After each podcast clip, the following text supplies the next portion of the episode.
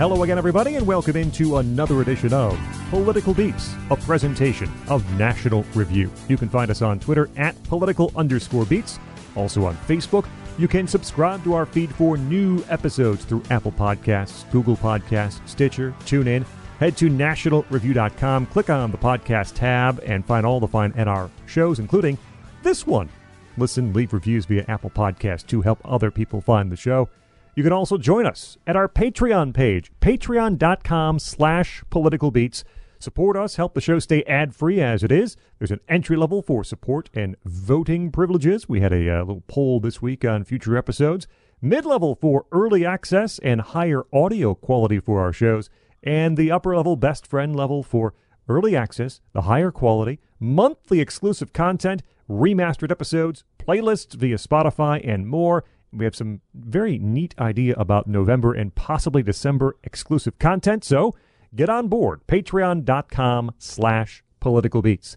My name is Scot Bertram. You find me on Twitter at Scot Bertram. And uh, still with us, uh, you know, sometimes there's lineup changes with these things. You know how it goes. You've been in bands. But Jeff is still here, my tag team partner, Jeff Blehar, standing by. Jeff, how are you?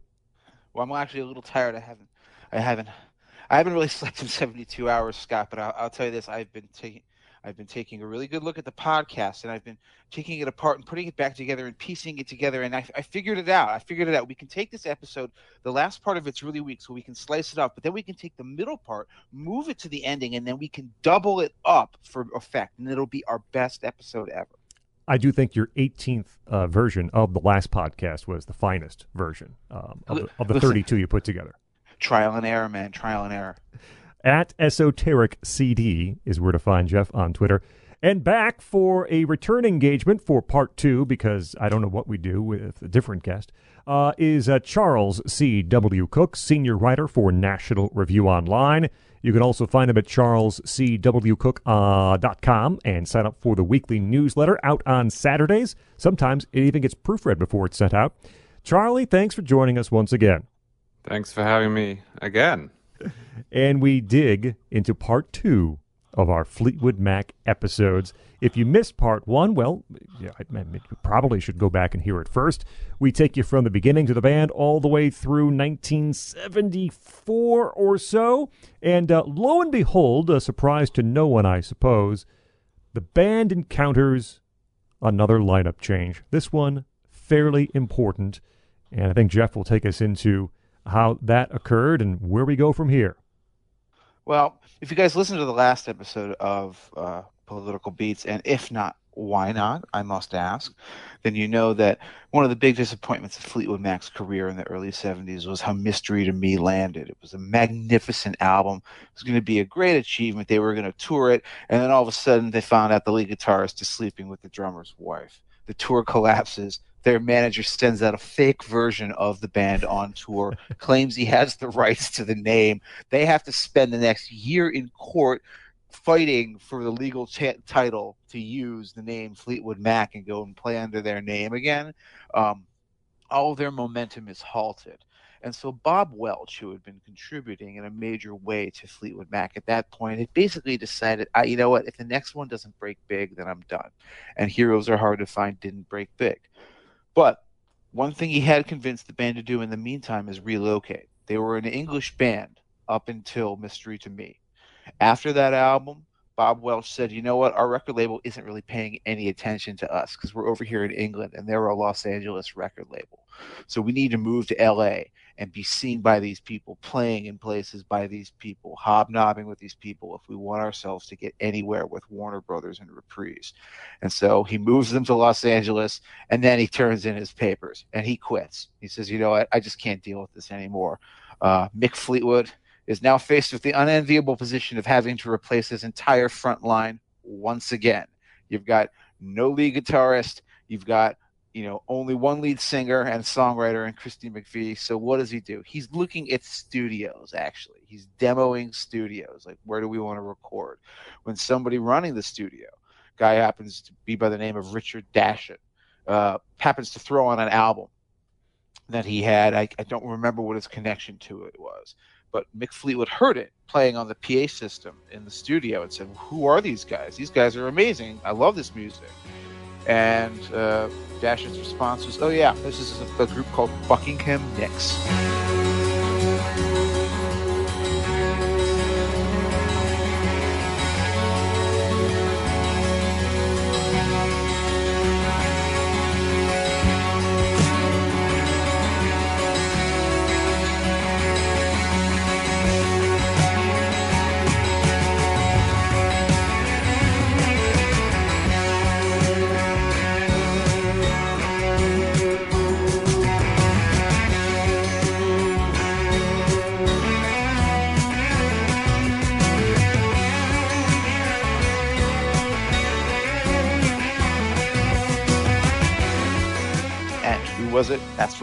Lindsey Buckingham and Stevie Nicks, two true Californians, born and bred.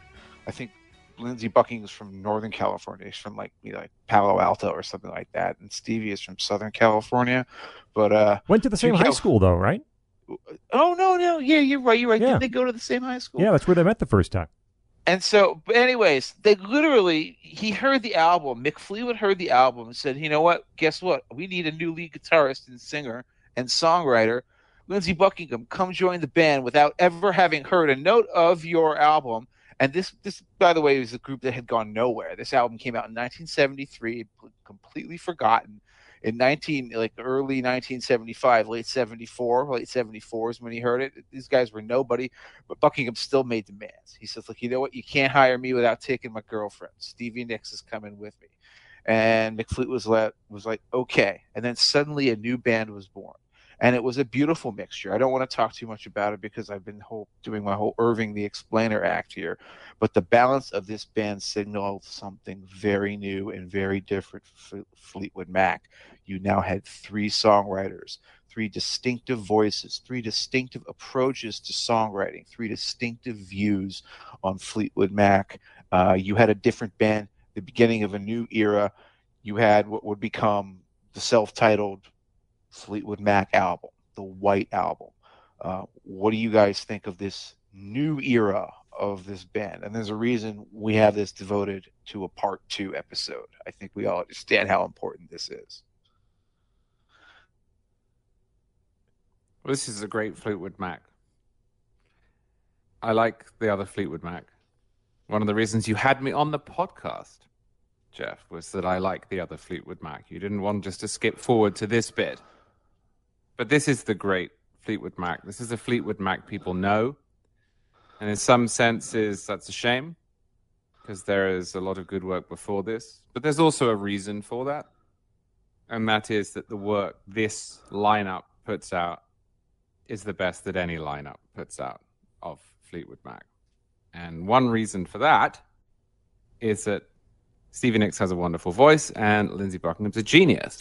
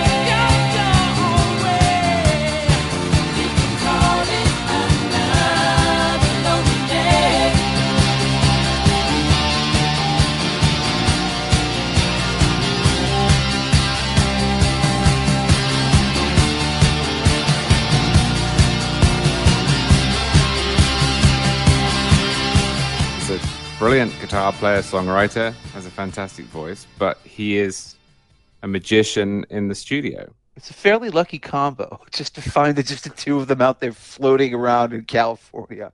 And I think it's worth reflecting on people who work like Lindsey Buckingham because they often get a bad rap and they certainly annoy their bandmates and producers. But in most circumstances, they're right. I'm not comparing them directly, they're very different. But if you read enough about the Beatles, you will discover that Paul McCartney was overbearing. He would tell people what to play, he would tell people that he thought they were wrong. He dominated the recording sessions, especially toward the end. And Buckingham does that immediately. He's no wallflower. He doesn't come into this band and sit back. hmm In fact, he is so on this first record on Fleetwood Mac, 1975. He is so dominant that he's told off by by John McVie, who says, "This is my band. Stop telling us what to do." But I'm afraid that Buckingham was right, and that makes a, a big difference because really, for a, a, a period from about 1975 when they join to the late 80s, Fleetwood Mac produce records that, whether you like them or not, are not loose, they're not inchoate, and there's not much filler on them. So, as much as it mattered having more songwriters, a brilliant guitarist, and another female voice, one of the most famous female voices of all time, it's worth dwelling on Lindsey Buckingham for a moment to say that that, as much as anything else, is what changes.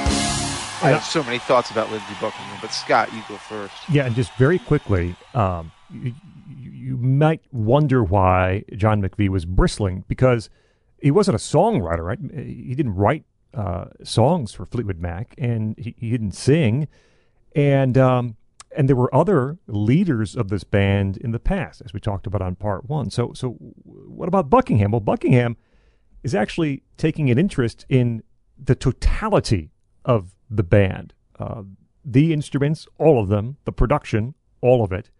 And so he, he really is at, at times, and uh, I mentioned this specifically on the next album, at, at telling John McVie what to play, what to Yeah, play you, on his you- bass. I was about to say, you want to know a great way to piss off a band member is to tell them what notes to play. yes, That I am defensive of this. I, I think that often, often, Yeah, you and Paul McCartney. All right, yeah. I, I, well, not just Paul McCartney. You, you want to do pet sounds? Okay, well, this is okay. You're gonna steal my thunder, but yes, he's very Brian Wilson like. Is what I was going to say. If you know, you know. And very few people know. But Lindsey Buckingham knew. He could hear it. He could see it. He could conceptualize it. And once you've heard it in your brain, you can't let it go. And all you have to do in order to justify Buckingham's approach here is listen to the words.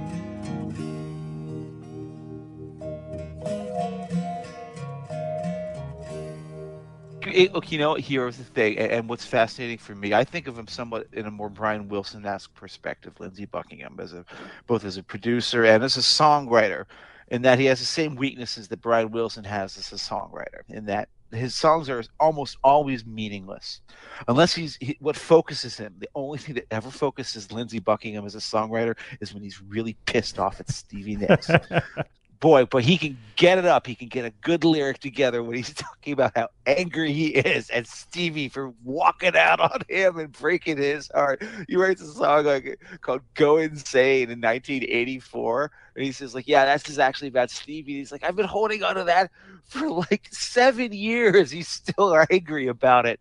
Um, but he otherwise is, is kind of like a, not a very serious lyricist all right? He's about sounds he's about music harmonies he's about layering tricks he's about using the studio as an instrument in and of itself. It's, stevie nicks is actually the one who brings the most lyrical import to fleetwood mac. Everybody likes to make fun of her and i know scott uh, you know in particular sometimes has fun with with her voice, but I happen to, to really appreciate what she brings to this band. And what's most interesting about that first Fleetwood Mac album, this first one in 1975 was the first one to go to number one, is how it's also still a little inchoate here. Because this is a band that came together quickly, but it's fascinating when you hear them here, and they're not quite together yet, in my opinion. This is a number one hit album, so I am in a minority when I say that I have never been hugely impressed with this record. So everybody else want to tell me why I'm the one guy in the corner who says like, yeah, I didn't like the Fleetwood Mac album. Well, you're not saying you don't like it, right? I mean, I I, I- I think it's yeah, I, I like it. I like it, but I don't love it. Right. I've never loved it. As I said in our notes, I said there's just there's a very fine line between like, you know, delicately crafted, Yes. Calibrated arrangements and just Well, soft rock gloop. like Crystal. Sometimes there's some soft rock gloop. they would probably do Crystal differently if they did it three years after uh, this album, right? I mean, that that's a song that is probably a little too soft, uh, and Buckingham might do something different with down the road production wise. And there are a few moments like that here. In fact, you know, you know, Buckingham's contributions uh, from the writing perspective, I think there's only three, if I'm not mistaken, and so there is a lot of space here for Stevie Nicks and Christine McVie to uh, t- to have their songs highlighted. Uh, Buckingham does what he can to keep the McVie stuff from being a little too mellow, and in most places, I think it's successful. One of the other reasons that that Buckingham probably felt like he could uh, he could boss some people around, uh, a because as Charlie mentioned, he was really good, uh, but also a number of these songs were uh, meant for and written for the Buckingham Nicks second LP. So these are songs that essentially were coming to the band fully formed. Uh, Rhiannon, I'm So Afraid, Monday Morning, all those things were done essentially writing wise before they were brought to the full band. Um, Monday Morning, I, these next two albums, I, I just love the way they start, and they're both Buckingham. These these nervy, upbeat Buckingham songs. Uh, Monday Morning, Jeff prefers not to steal your thunder, but the arrangement on the live album. And I listened to the live album because Jeff makes me do these things, and I dis- I disagree. I, I I think it's right here. I I think it's right on this album. I think it's a fantastic arrangement uh, and, and just a wonderful sense of momentum to start the album.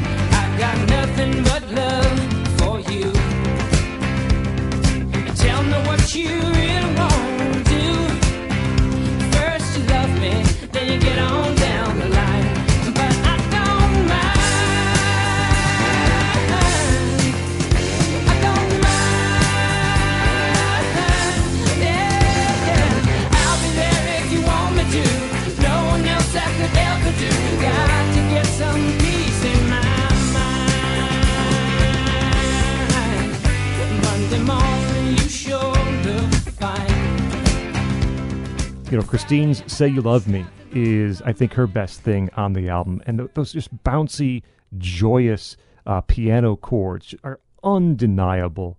Um, uh, John McVie plays a wonderful bass line that surges throughout the song, and then you've got a 12 string being played by by Buckingham on on that album. That is just a really and and, and the banjo too, just a wonderful song. "Say You Love Me's uh, just meant to be charting. It's one of the top, uh, one of the three top twenty songs that were featured on this album.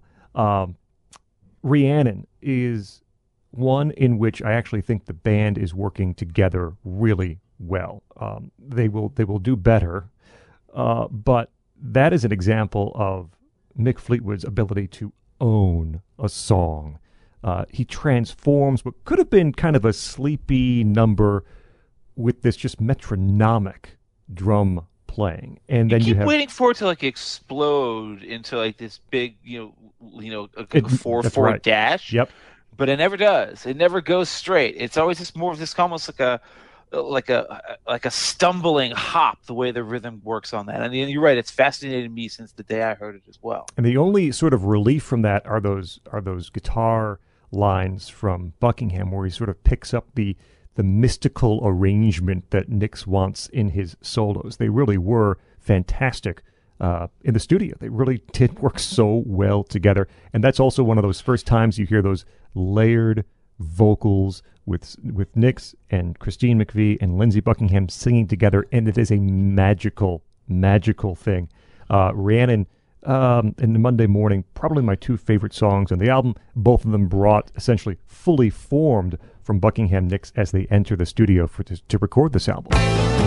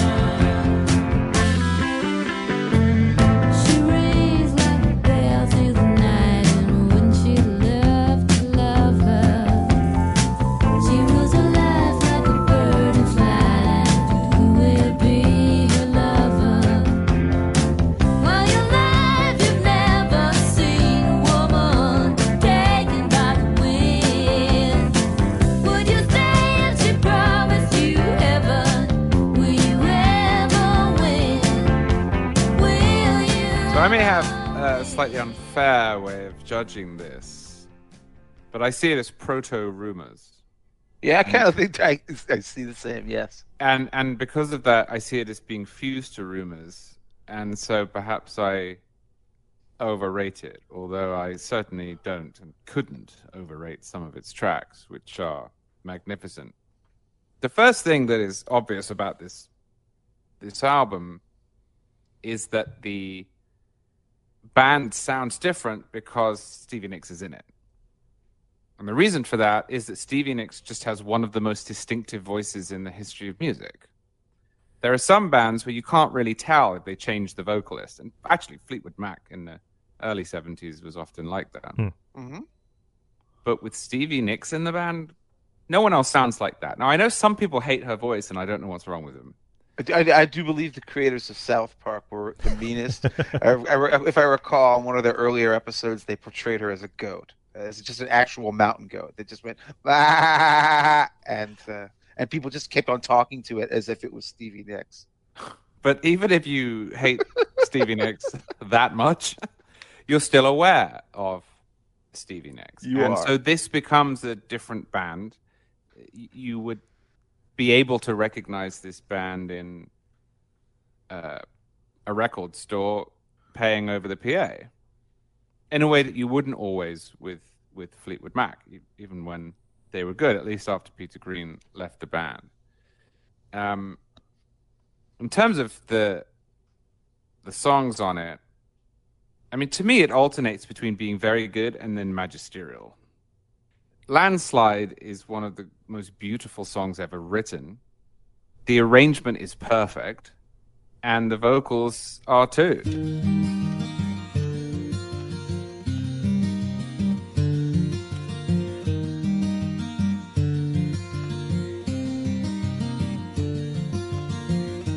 Took my love,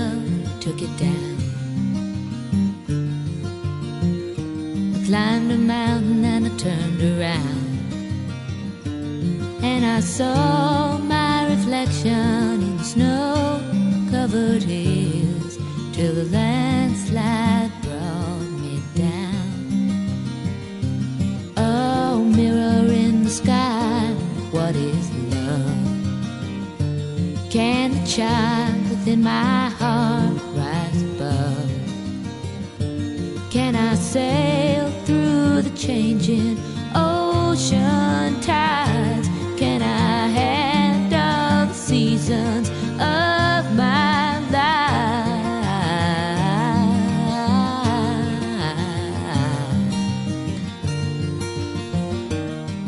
Say You Love Me. It's so joyous. I'm so glad you used that word, Scott. Every time the guitar solo starts and it, it runs up from the bottom of the guitar Yes. and it gets slightly louder. If you listen really carefully, it's actually a little bit distorted, um, in, in a, not in a deliberate way, and that works too. Every time that happens, I smile. It just feels to me that it captures something about life in that in that two whatever it is two to ten second moment especially when it hits at the top and he could have carried it on but he didn't. They stop it. They leave you wanting more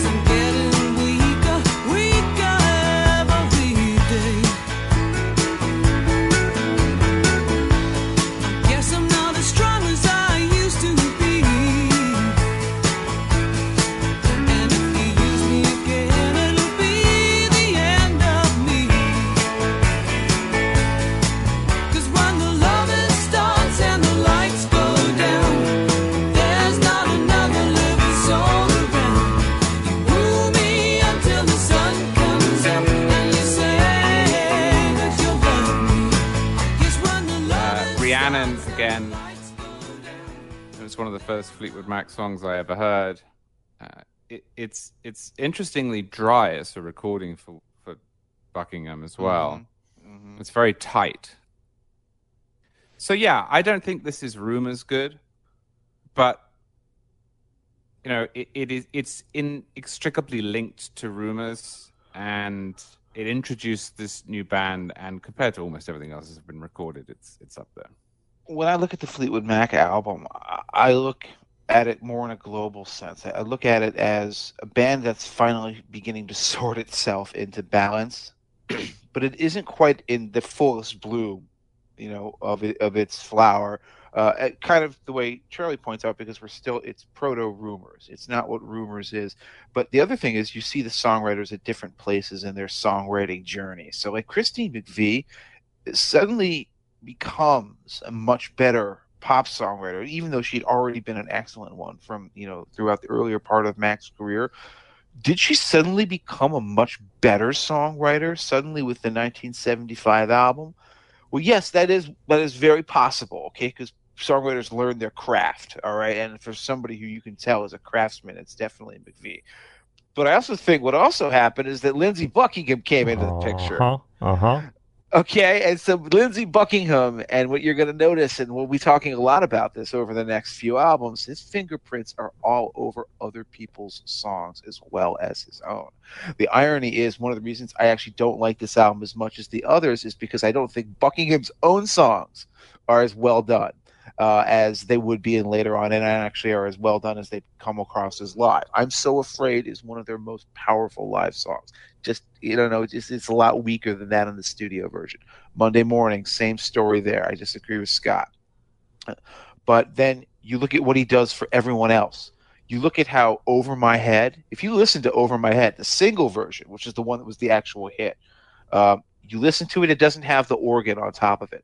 And what it does end up sounding like is this weird sort of like mutant bluegrass or like, you know, honky tonk. It's driven by guitars. There are no Right.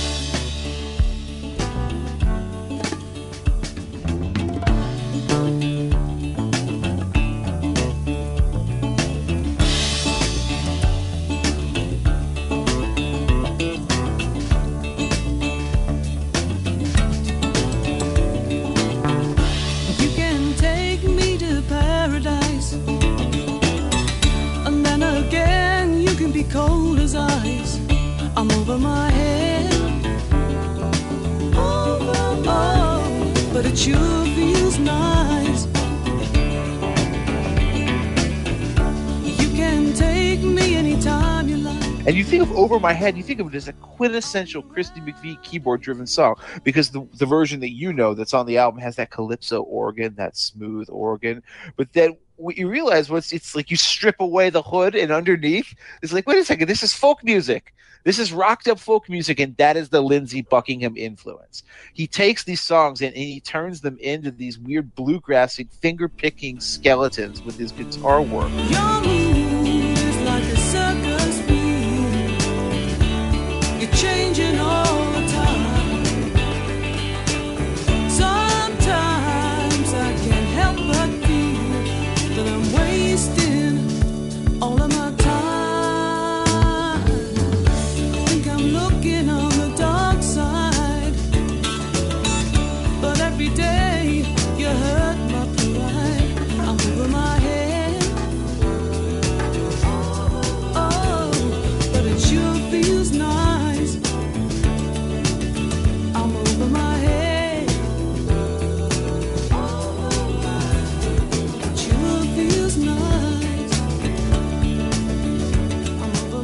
He also does the same thing on Say You Love Me. Say You Love Me has honky tonk sounds in it because of Lindsey Buckingham taking what is otherwise a straightforward piano ballad and just sort of like deconstructing it and then reassembling it as a much more effective guitar based pop song, even though the piano was there.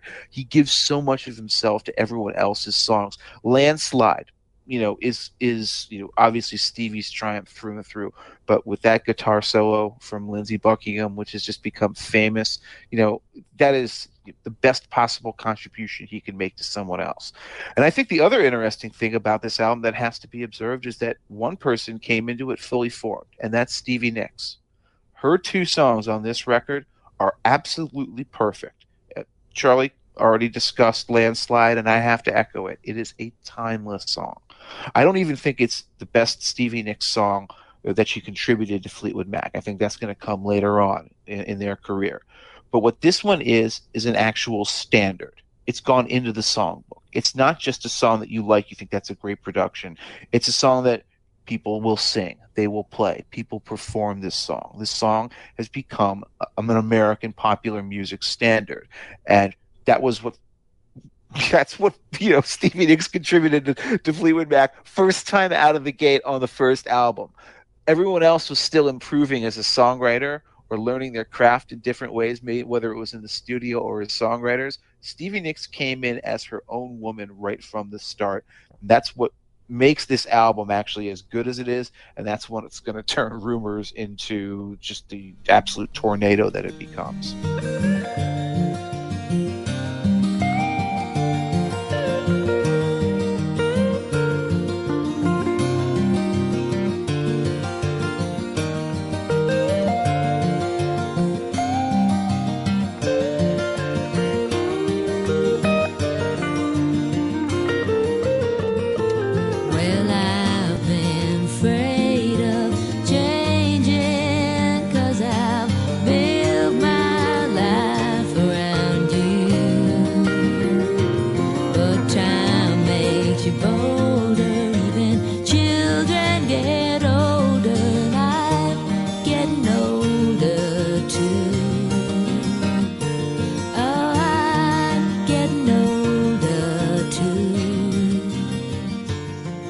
Wants to set up rumors for us? Scott, you want to explain every divorce? Oh, goodness gracious. So by what? By this point, when they're recording rumors, uh, no one's on good terms. Uh, the, uh, John and Christine McVie had divorced. Uh, Lindsey Buckingham and Stevie Nicks are, what, on and off at best? Maybe worse than that. Certainly both are having dalliances with others, which will come out in lyrics throughout this album and in the future. Uh, Mick Fleetwood's wife had an affair, uh, but then he- Had an affair, remember, with the guitarist. Right, but then he took he took her back. Uh, so I think technically they're together at this point, but don't quote me on that. Um, and, And then this is all before the Fleetwood Mac album breaks big. You know what? I'm interrupting you. That's okay. One of the, there's one other thing I need to point out. everyone thinks of this album, the, the one we just discussed, as being like, well, you know, that's the first big number one Fleetwood Mac album. That's the first one that everyone knows. The story at the time was different. When it came out, it came out to indifference. It didn't do that well. Mhm. They toured it all up and down the United States. They dragged its carcass anywhere that would take them. They would play small clubs, they would play arenas, they would play anything. They worked their asses off and broke their backs to make the album big, which is when it finally started spinning up the hit singles, which didn't happen immediately. And then I think it was only near the end of 75, maybe the beginning of 76, that it finally got to number one. So they had worked so hard, and that's the point at which everybody decides that they hate everybody else in the band.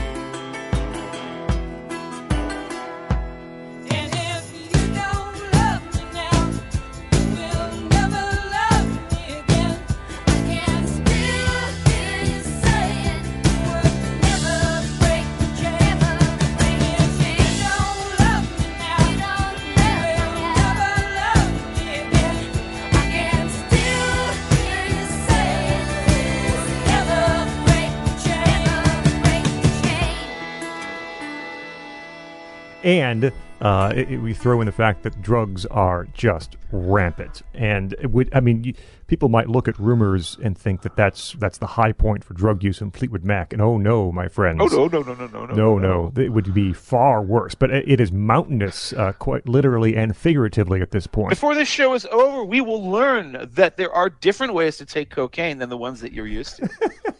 That's all I'm going to say. We'll, we'll get there when we get there.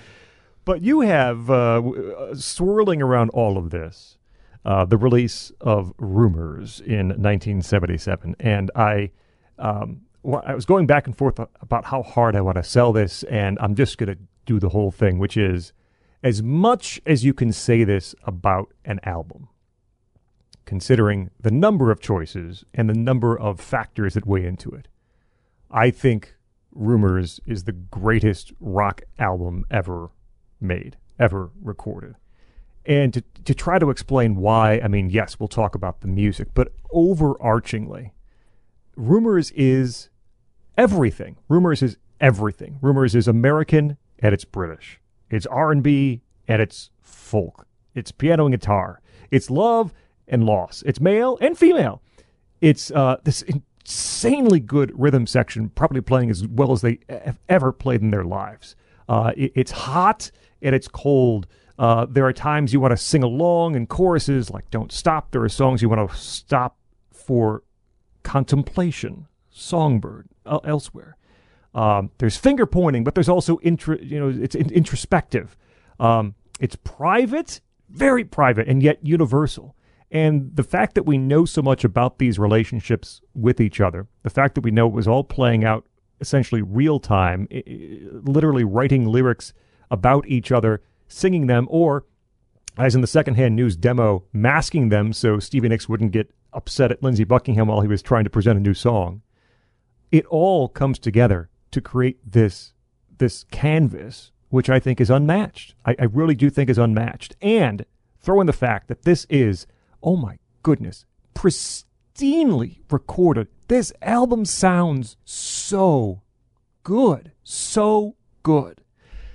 And you throw all of that together with the quality of the songs, um, all of these uh, band members essentially operating at, at peak performance through this recording, and then the emotional turmoil uh, between the members and how it manifests itself in, in lyrics and across songs.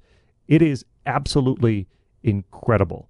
And uh, maybe I'll hand it off if someone else wants to say something before we get to the music, because again, I will just make the stand that this is, in my mind, the greatest rock album ever recorded.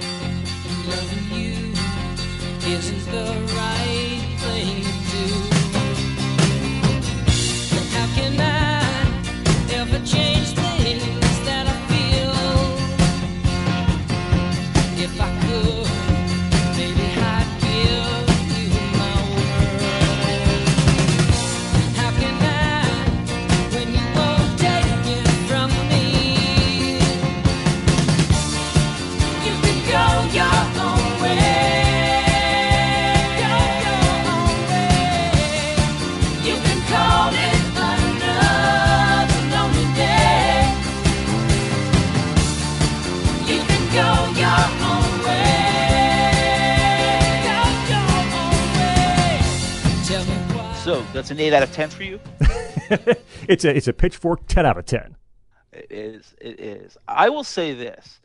I consider it to be the greatest recorded album of all time. Maybe the best recorded. Yeah.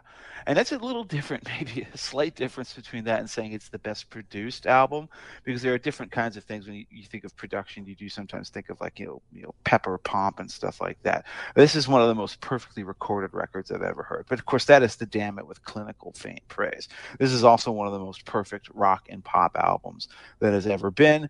Uh, there is precisely one flaw on it, which is that "Oh Daddy" is like not a very interesting song in Oh, my I'm opinion. so glad you said that. The one track I skip. Yes, the one track I skip, but I also I do like I don't want to know. People say to ask.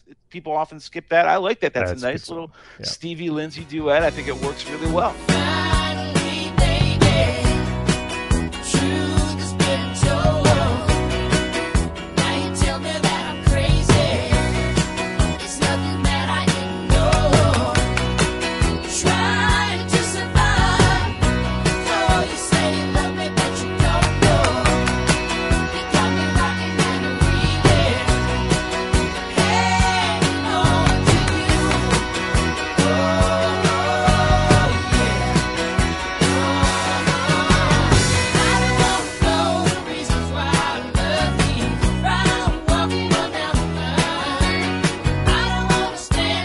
Uh, but other than that, what is there to criticize on this album? You know what? The, for the longest time, I hated "Don't Stop" because it was used as Bill Clinton's campaign theme music during the uh, early '90s, and was one of my earlier political memories. I recall thinking to myself, "Gosh, I hate that cheesy song." Uh, that was a prejudice I've long since gotten past. There is nothing I can criticize about this album. So I, I think I want Charles to go first, just because somebody's got to spread a little bit of poop all over the shining nugget of gold that is rumors. Oh, it won't be me unless we. Oh, I thought you said you were, you warned us earlier you might disappoint us on this album. I'm- Never mind. No, not on this album. On, on others. Oh, oh, well, then fine. Why don't you give us your short version on rumors, and then we can try desperately try to explain why Lindsey Buckingham is God on this record. Right, it, it's monumental. This is the band at its peak. This is the thing that happens once to every band, where you look at a record and say, "How did, how did all those songs end up on the same album?" From the beginning to the end, except for O'Daddy, it's perfect. It starts with that faded up, jaunty, tight guitar. Tight's actually a good word to describe this album. There are a few moments where it sprawls, but it sprawls in this mystical Stevie Nicks weirdness sort of way. Yeah, uh, every time Lindsey is on on Focus, it is a very uptight album. In fact, yeah, but but there's it, a lot of neurosis in his songs. there, there's not much wasted. There's not much that is loose. Yes. again, they manage, and this is a trick. This, this is a bit like people who make difficult things look easy. They manage to maintain that 1970s drug fueled, almost Indian mystical thing that Stevie Nicks brings to the band sometimes without making the music actually drag. Hmm. And that's hard to do. So it's a tight album. It starts it starts with that that guitar that instantly shows you where it's going and it's relentless from from that moment on To your point, by the way, about how hard it is to make Indian sounding music, uh, that mystical stuff that Stevie was into, not drag. Dreams was actually a real point of contention for Buckingham, not even at the time, but in retrospect. He talked about how he had emotionally exhausted himself on rumors. And part of it, as I'll discuss, is how he was everywhere on everyone else's songs. So Nicks came in and played that song for the band on, I think, an acoustic guitar. And it sounds, as you might imagine, it's got like two notes back and forth, basically. It, it sounds really bit boring and drab. But she was like, please work with me on this. There's something in here. I know it is.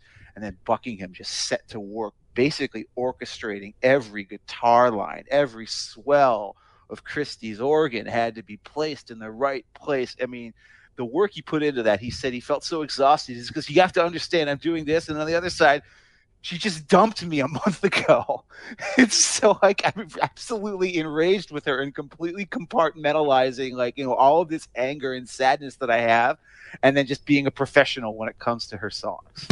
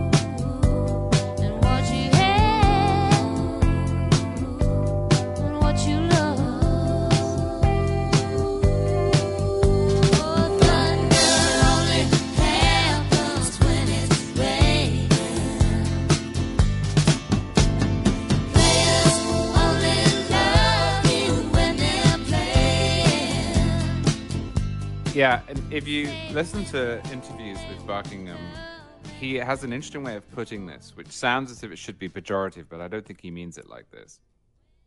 And that is that he writes fully formed, and Stevie Nicks writes what he calls inside out.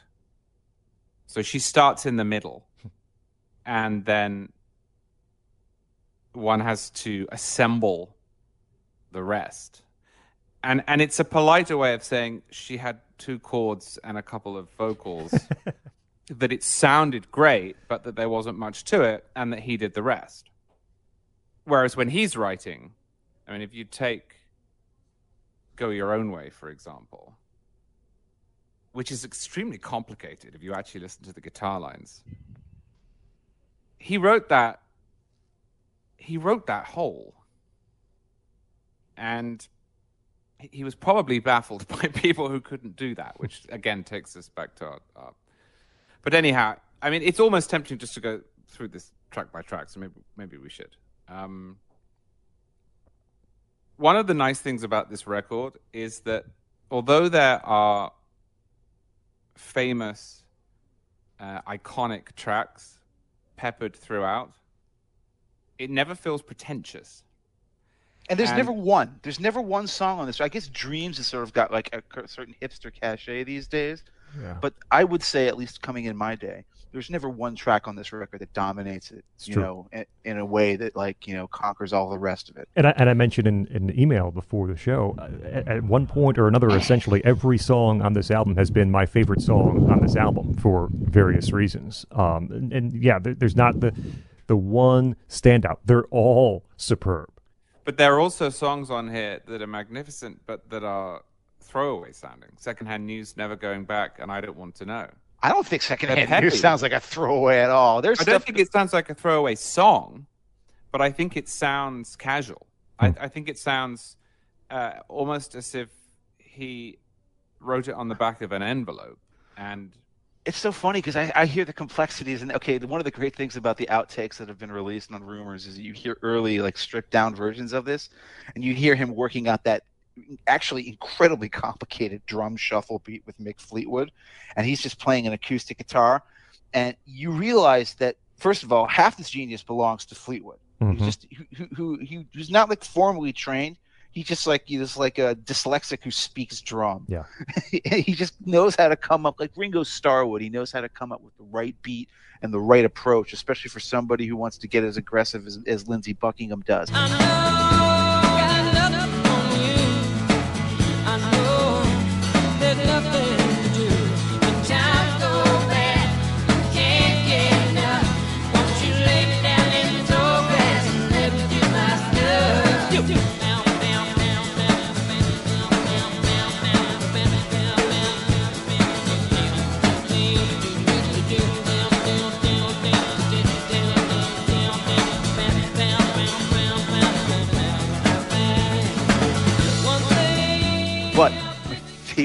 Detail of that song is in the chorus, you know, where he does the, the scatting, you know, down, down, down, down, down.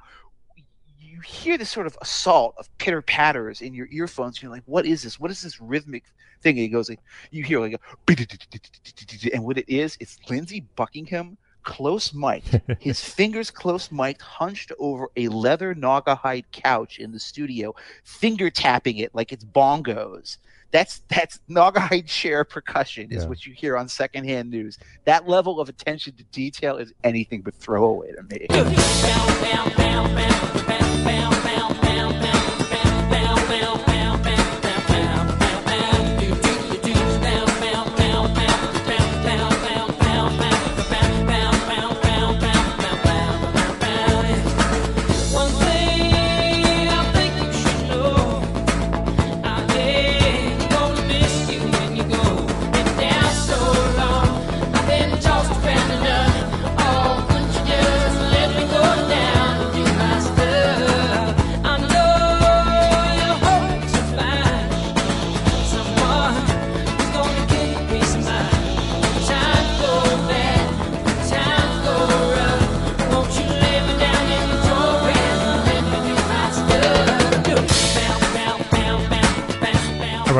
Three quick things on, on, on the song. One is the, the opening couplet, which sets up the entire album, right? I know there's nothing to say. Someone has taken my place, Yep. uh, and that's that's that's rumors. That's that's all of it. Uh, I love the delayed gratification of the chorus coming at the, or you know the, the main chorus of the song, the secondhand news chorus coming at the very end of the song. We mentioned on the Elton John episode that was a trick that Elton John would do often too. His songs like. Uh, um, um, uh, well, a number of his songs would, would the chorus would be would be delayed, delayed, delayed until there was a big payoff. And that that very end of secondhand news, uh, when he when he's done singing, you know, I'm just secondhand news, and he takes him up, to the the highest point of his register. I love that his guitar rises to meet him right there. He's done singing. I'm just secondhand news. I'm just secondhand news. And what what is there to meet him there is his guitar at that same 10 out of 10, that same level to carry it through the end of the song. It's what's like 2 minutes and 12 seconds, but every detail of this song is perfect.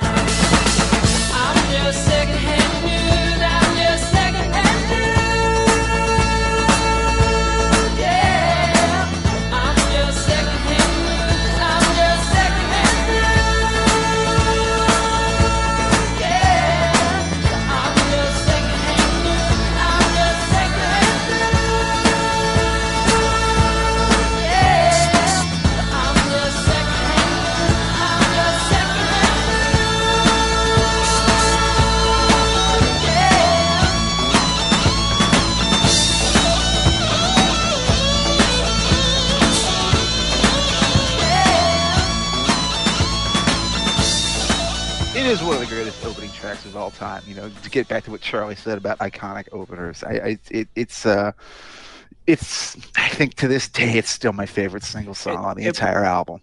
It might be worth as well just reflecting on Buckingham's guitar playing because whether you're looking at the what I see as more casual songs or the big cinematic moments, "Don't Stop," "Go Your Own Way," "The Chain," his guitar playing always sounds to me like a wasp sting. I've never heard anyone else Yes. quite get this tone. It's not blues. It, it's not that BB King style of, of wasp sting. It's a it's a wasp sting filtered through a Fender Champion in 1977. Well, the interesting thing about Buckingham to be that we haven't mentioned yet is that, of course, he came up through folk and through bluegrass, and he was strictly a finger picker, which is, uh, if you play electric guitars, something of rarity to say the least. You know, and you know the stories go that like after shows, he'd frequently have bandaged up fingers because he'd have bloody fingers, even with all the calluses he'd accumulated at that point. Because you know, if you play an electric guitar the way he plays it, with just your bare fingers and not a, a pick or a plectrum, you're asking for trouble. Uh, but he comes from that background, which means that both he doesn't play like normal sort of like blues league guitarists do. Uh, You know, there's no BB King to him, as, as, as Charlie points out. But also, he has a colorist's mindset, which is what makes these Fleetwood Mac songs from this era just such a joy to get lost in. Like on Secondhand News, you know, you know in that chorus when he goes the da da da da da da da, you know, there's these little like dinking dings in the background overdub. He's like mm-hmm. overdubs like little acoustic guitar Yes. Filigrees yes. Yes. Yes. Yes. Yes. like the ding ding ding in one ear and then in the other ear like that he he he controls the sound palette he controls all of these little like additions touches he has such a beautiful a painterly sense of restraint too it's never there's never one ornamentation too many I never feel like, oh, this is too busy. These are some of the busiest tracks you have ever heard in your life on Rumors. Some of the most densely produced things. But when you hear them, you think, I'm hearing five people, which is why they were able to play this music live. You don't realize just how many small little touches have been thrown into all of these songs, even the ones even never going back again, you know, which is you know, just Lindsey Buckingham on an acoustic guitar, but it's not. There's all these. There's like there's there's two acoustic guitars simultaneously overdubbed, and then there's all the vocals, the backing vocals, those beautiful, perfect oohs and ahs that float in and out of it. Nothing is as simple as it seems on this record. You don't know what it means to win.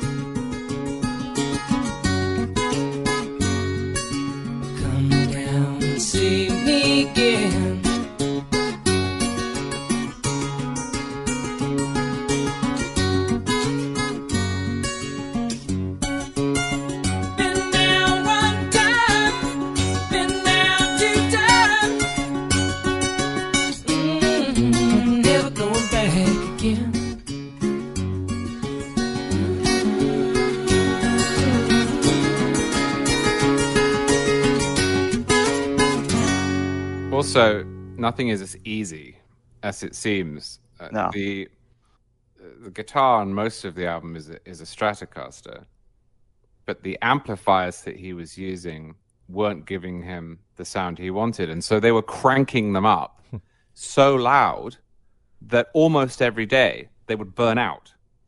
And then they would send them out to the repair shop overnight so that they would have it again the next day to record with. And after five days, you know, the engineers are saying, "Can you stop doing this?" Nope, absolutely not. have to have that sound. Um, but he's not showing off. It, it's not. He's not doing that because he wants to make the guitar the only thing on the record. He's not doing it um, to put himself at the center of attention. A lot of the guitar playing is actually quite subtle on the record. There, I don't think there's a single guitar solo on this album, unless you count like that play out at the end of Secondhand News. I'm like, I'm just thinking it in my head. I don't hear where the guitar solo. Oh, Go Your Own Way has a guitar solo, and that's about it. Yeah, The railing at the end of the chain, perhaps. Yes. That- That's right, Yeah, that's but, the other one. that's the sort of perfect example of what Buckingham does because he uses his guitar as an ensemble instrument, but it sounds like a lead instrument. Right.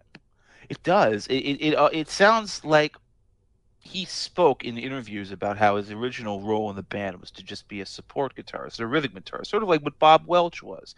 Play the occasional lead line, but that's not what I'm here for. That's not what this band does.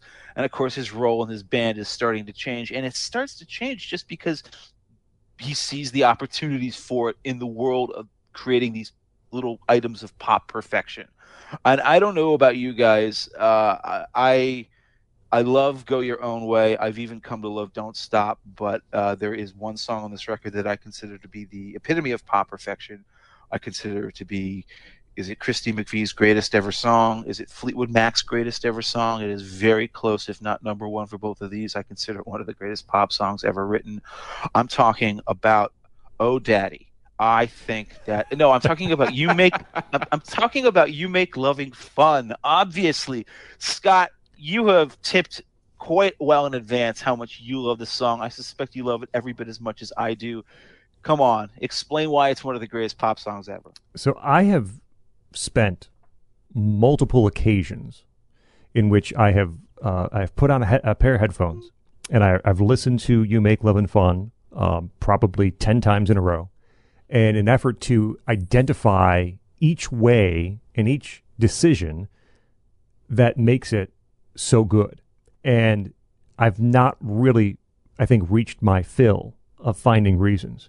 Uh, You Make Loving Fun is from from start to finish, and I mean the start, the first three seconds, the way those hi hats are recorded, tss, tss, tss, and then bump into the cl- uh, the uh, clavinet. And the depth of that that bit that tom is boom. Yes.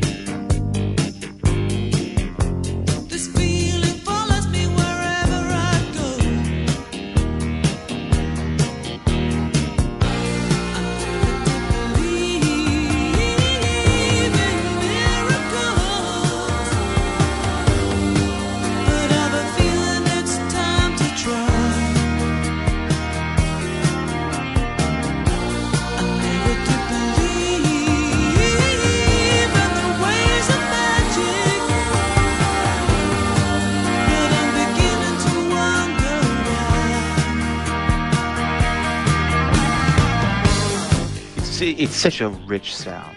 and the, there's a demo of this uh, which is available, and uh, and um, you can hear what Lindsey Buckingham did to the song from the original recording.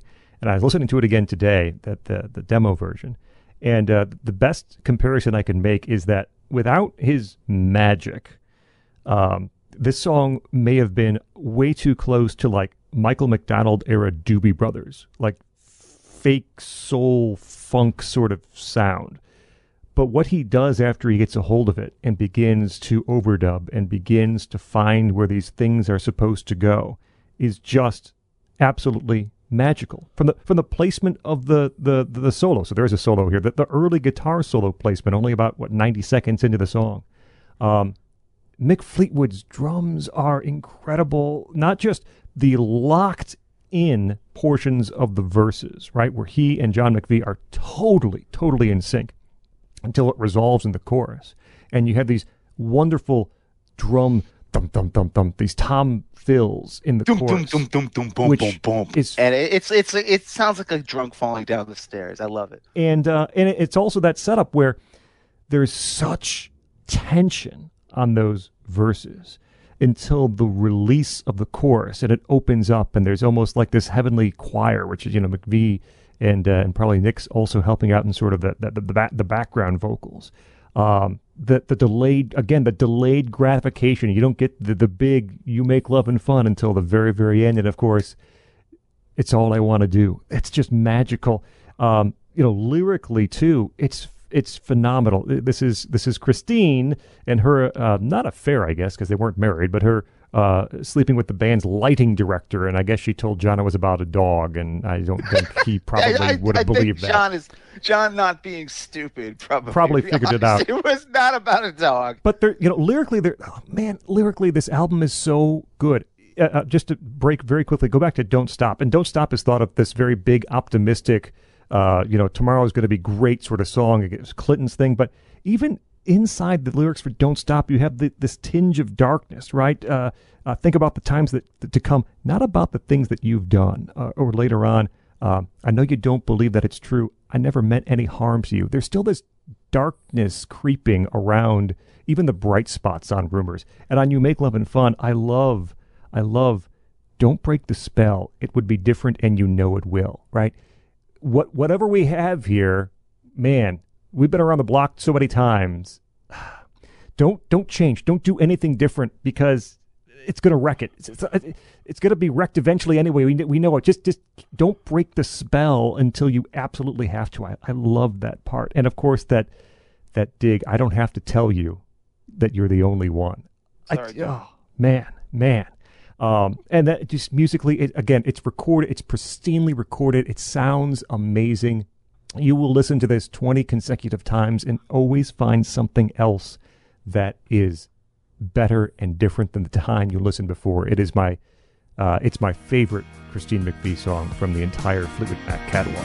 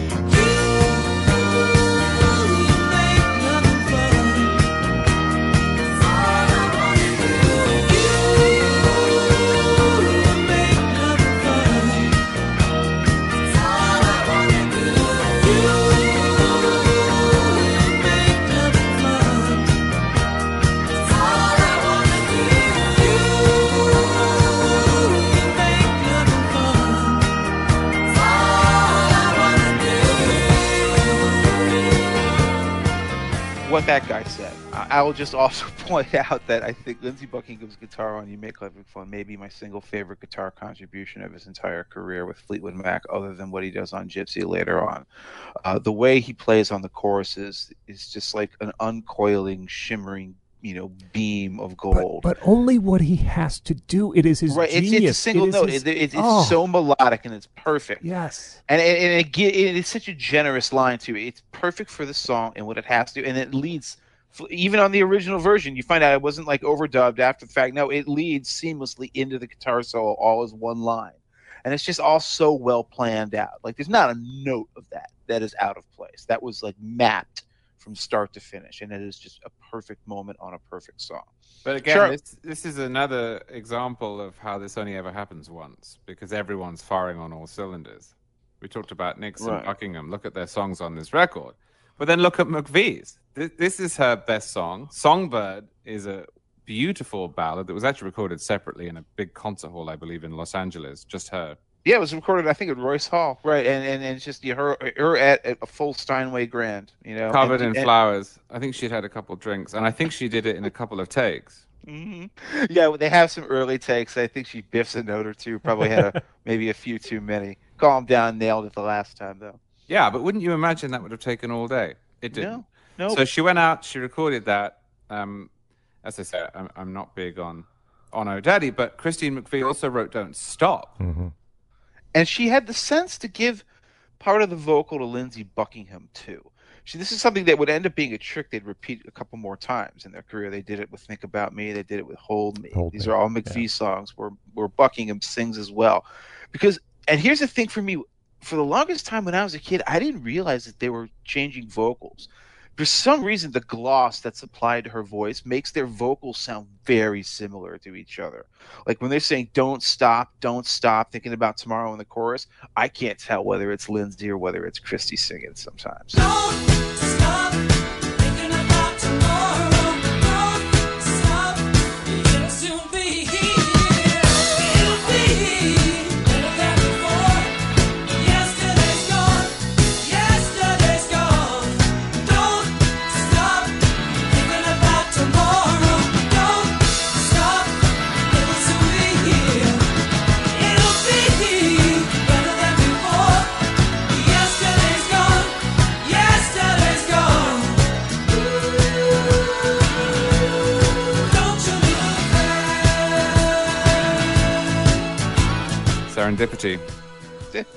Everything about this record is perfect, pretty much. I mean, the only question is, you know, how much credit does Buckingham get? And I say he deserves the lion's share because he does something like assemble the chain. Now, the song itself, everyone knows it. If you don't love me now, you'll never love me again. I could still hear them saying you would never break the chain. That actually is a line from a Stevie Nicks demo she brought in, an acoustic guitar demo. And it's a long, drifty song. It was never going anywhere, but it had that one very intriguing line. And Lindsey Buckingham heard that line. He's like, hmm, "Hold that, put that in my back pocket." and then they were also working on another song of Christy McVie's called "Keep Me There" at the time. It even had vocals. There's a finished version in the vaults. It's been released. You can hear it. It wasn't up to par. It just drifted. There's something about it that didn't seem like like it was really together. But there was a promising bit on the end of it where all of a sudden John McVie starts playing this figure, dum da da dum da da da dum dum, and then the band starts going into this very long frenetic jam, and Lindsey Buckingham literally just took that and said, "You know what? I like that." He spliced it out of that song, came up with a new opening based on his own little bit, and then Stevie's bit, and there you have the chain. And so he created, he literally threw it into a stew, soup you to put the heat on, stirred it up, and came out with a classic song.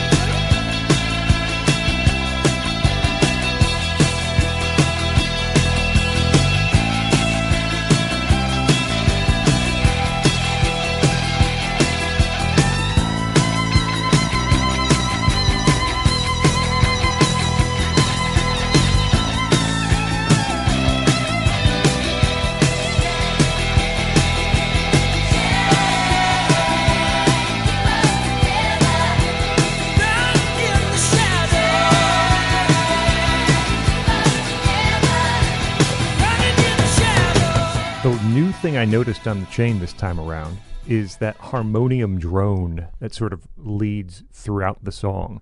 It's one of those things you sort of take for granted unless you're literally listening for something specific. It just it's part of the environment that Buckingham creates, but it is in fact an instrument playing a note right throughout the course of the, of, of the entire song. It's brilliant. You know, we almost didn't get it though. Oh yeah, I mean, they, how many times did they break up during the making of this thing? No, well, that that too, but we almost didn't get it because toward the end, the engineers realized that Oh, they, they were- played through the tape so many times, they'd overdubbed so many times that and they had lost the... their sheen. They'd The scrubbed the oxide off. Yeah. Right, and so the treble on the drums had all but gone, and they panicked. Now, luckily, or I should say, thanks to the foresight of someone in the studio, they had master tapes backed up in a closet somewhere of the drums and the bass. But it's not like today where you can just import into Pro Tools or Logic A file. files you need. Not, of Right. course, that files in a digital environment degrade over time. But it's not like today.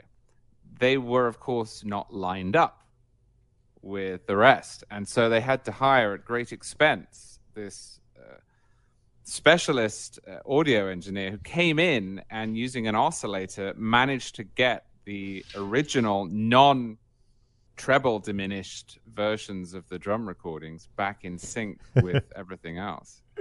So we almost didn't get the record.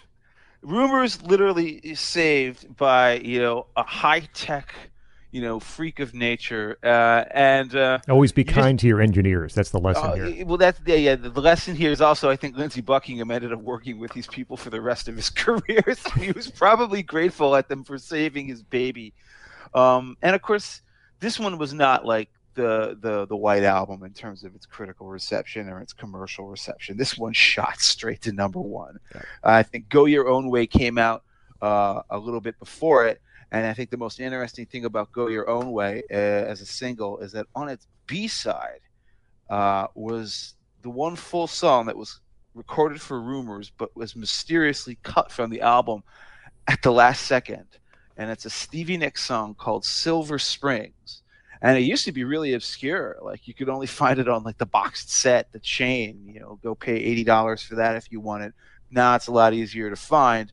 Um, Scot, I know you happen to think, yeah, that this is maybe just at least a decent Stevie Nicks song. I told you guys, I think it's the greatest album ever recorded. And to that end, they left off, they left off maybe the best song. I don't. This is this is Stevie Nicks. I think this is Stevie Nicks' best song uh, that she that she wrote for Fleetwood Mac, and it's a song that was was bumped off, uh, I guess, at the last minute for another song. They said it was, Lindsey Buckingham said it was too long. I, I, I don't I don't know. It's like a I, I, minute I've difference. I looked at the lyrics again. It's about it is Well, of course about it the is. lyrics. I, I, I would imagine so. Uh, But the weird thing is, they ended up releasing it at the time as the B side on "Go Your Own Way," which is this amazing back and forth. Um, you know, when you when you uh, when you go through, uh, let me come back to "Go Your Own Way" in just a second as I bring it into Silver Springs. Silver Springs is is Stevie Nicks' response essentially to "Go Your Own Way." She was so upset. You know, shack it up's all you want to do. She begged Lindsey Buckingham to take that line out of "Go Your Own Way," and he, and he wouldn't do it and she wrote Silver Springs, which is I, I shudder to think there are people who have not heard Silver Springs. It is it is a magical, gorgeous song with these heart wrenching lyrics. Don't uh, say that she's pretty. Don't say that she's she loves you, baby. I don't, don't want to know. know. But that's, I mean, I, my my favorite part is in "Go Your Own Way." You have you have Lindsey Buckingham saying, um, uh, "If I could, baby, I'd give you my world. How can I if you won't take it from me?" In Silver Springs, uh, Stevie Nicks responds and says, "I know I could have loved you, but you would not let me." Right? It's this back and forth between the two of them, and how haunting, how haunting are these lyrics? Knowing you're in this band together and will be for the foreseeable future, and you were romantically uh, involved, and now you're not. Uh, and there's clearly still feelings and I mean are they are they actually soulmates that can't make things work is is being a soulmate more powerful than whatever you know love is all these questions uh, when it comes to to Buckingham and Nicks but you get to the end of the song and these back to back lines right I'll follow you down till the sound of my voice will haunt you the, one of the most distinctive as Charlie said female vocalists in all of rock history is saying her her voice will haunt him and then very next You'll never get away from the sound of the woman that loved you. Past tense, loved you. They are standing three feet from each other on stage every night doing these songs, occasionally Silver Springs. And if you've seen the dance, or uh, uh, the, the, the, the video the dance, the way that those two look at each other as they're performing the end of the song, and Stevie Nicks is just ripping off these incredible vocals as she gets to the end. Was I just a fool? She sings the absolute hell out of it.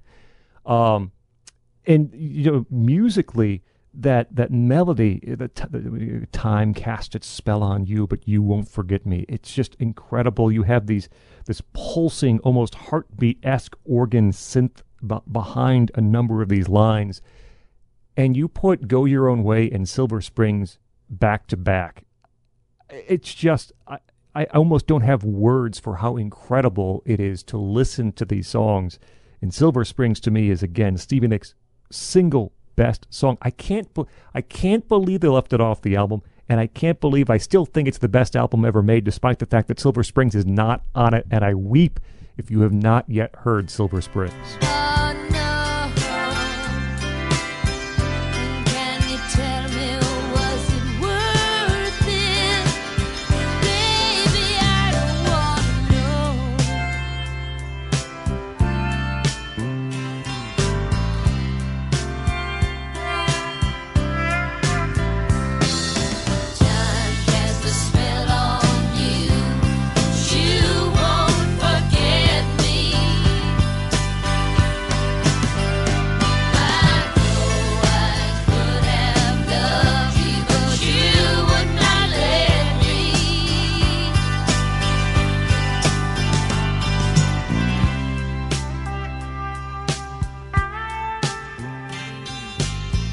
Oh, I weep for the fact that Silver Spring, Maryland didn't get this much needed plug prior to now because I would have loved to have grown up near a super cool. So I actually grew up near Chevy Chase, and he was still somebody back when I was a kid.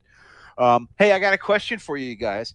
Um, so uh, what do you do when uh, you've been working all your life to make it as a rock musician, and suddenly you taste big worldwide, nationwide success, and then you realize you hate each other? Uh, well, what you do is you put your head down and you act like professionals, and you make the best album you can. Uh, and then what do you do when that album turns out to be one of the albums that people regularly consider the greatest album ever made? Um, can you, and you still hate each other. That's the problem, uh, because everything that made Fleetwood Mac unhappy with one another uh, prior to making Rumors is just as bad afterwards. And now, of course, they're the biggest band on the planet, so they do what anyone must do, which is tour. And then they take a year off, and I presume get very addicted to cocaine because what, of course, they end up doing is releasing the most uncommercial follow up to a mega selling album in history before we get to that, does anybody want to say anything about you know rumors writ large or what it means to follow up an album like Rumors with an album like Tusk? I just want to say that my uncle told me recently that he went to see Fleetwood Mac on July 4th, 1977 in Toronto. Huh. And I hated him for that. that was that was right in the middle of the Rumors tour, the classic era, and uh, you know they could barely look at each other on stage. They're fighting at each other backstage. Uh, they have not only two consecutive number one albums, but this one is like what I mean. Thriller is the biggest selling album of all time. Wasn't this the biggest selling album of all time prior to Thriller? Is that correct, Scot? Or am I missing that? Uh, I don't want to be wrong about this, but if not, it's awfully close. it was extremely successful, uh, and so there was a lot of pressure for a follow up. And, uh, and I will start the discussion by saying this: that what Fleetwood Mac did for a follow up is one of the bravest, weirdest, strangest left turns that any band with that much on the line commercially ever could have decided to do, which is release a double album, and it's a double album full of 20 songs and there isn't a single friggin' song on the album that sounds like anything on Rumors. If you liked Rumors and you wanted more Rumors, nah, my friend, here's some Tusk. It's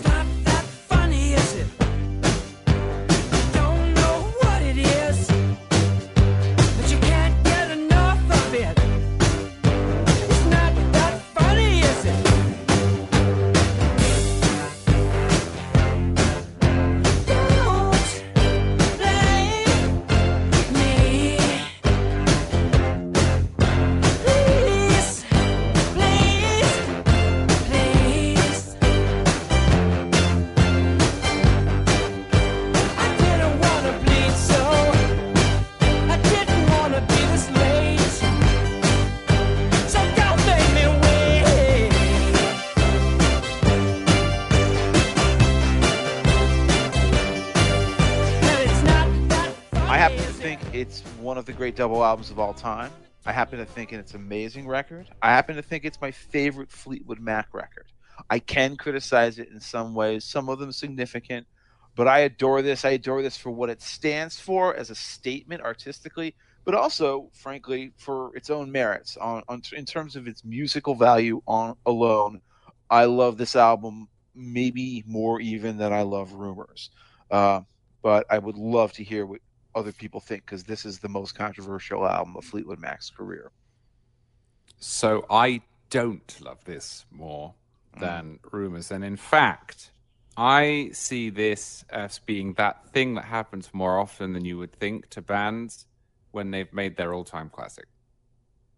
If you look at the Eagles, what did they do after Hotel California? The long run, this is a lot better than the long run. Well, well, we can come to its merits, but they went, nah. What happened to Dire Straits after Brothers in Arms? Mm, not that this band is quite in the same league, but what happens to Oasis after What's the Story, Morning Glory? Mhm. They released Be Here Now. And I see this, replete, in fact, with the same cocaine problem that is all over Be Here Now, as being similar. This is, oddly enough, much more of a solo album than Rumors, which was recorded when they all hated each other and were having affairs and were heartbroken. This is a hit and miss album. Oh. It's an album that I think falls foul of Buckingham's very conscious attempt not to repeat himself because he really does not. But he goes too far in not. It's one thing to say, I don't want to make a cookie cutter. I think he said at the time, I don't want to make Rumors 2 and Rumors 3.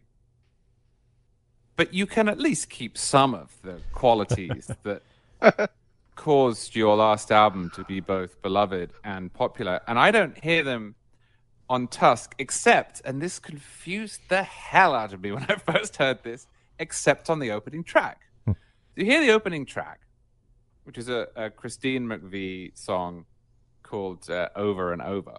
It's lush, it's sultry. You can absolutely imagine that it is moved on from rumors just that little bit.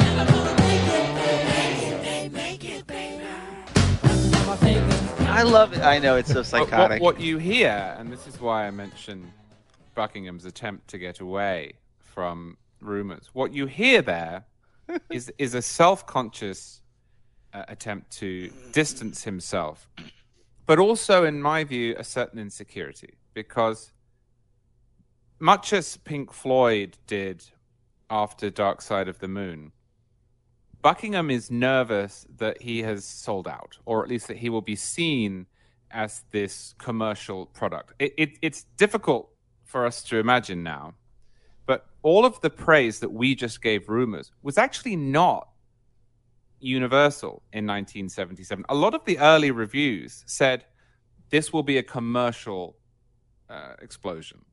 A lot of them said this is guaranteed to be played on the radio and sell out stadia and so on. They didn't say this is wonderful. Hmm. That came a little bit later and it annoys Buckingham and Yeah. Buckingham gets worried. He starts to think I don't fit in. I'm not cool anymore. He gets into post punk. He gets into You sparse sound- you make it sound like he gets into heroin. No. He, get- he gets into fentanyl. He gets into meth. He gets into post punk. But he gets in. He gets into post punk, and he also gets a little weird. I mean, he at one point during the recording of this, he shows up having cut all his, his hair off in Hair the off. shower. We, we, no, no, and not only that, with And- fingernail scissors. He did it with again, fingernail scissors. we, we- we talk about recording. He completely baffles the engineers in the early days because he says things like, "Let's tape microphones to the floor and I'll sing lying down," or "Okay, I like this mix, but let's turn every single knob 180 degrees the other way and see what it sounds like." I think he's trying too hard, and so although this has its moments, I just don't know why, when you had such a good thing going, you would say, let's reject that entirely. I understand the need for artists to move on, whatever that means, but they didn't move on. They they dropped the magic, and you end up with this hit and miss, self conscious, sprawling mess that I find personally disappointing.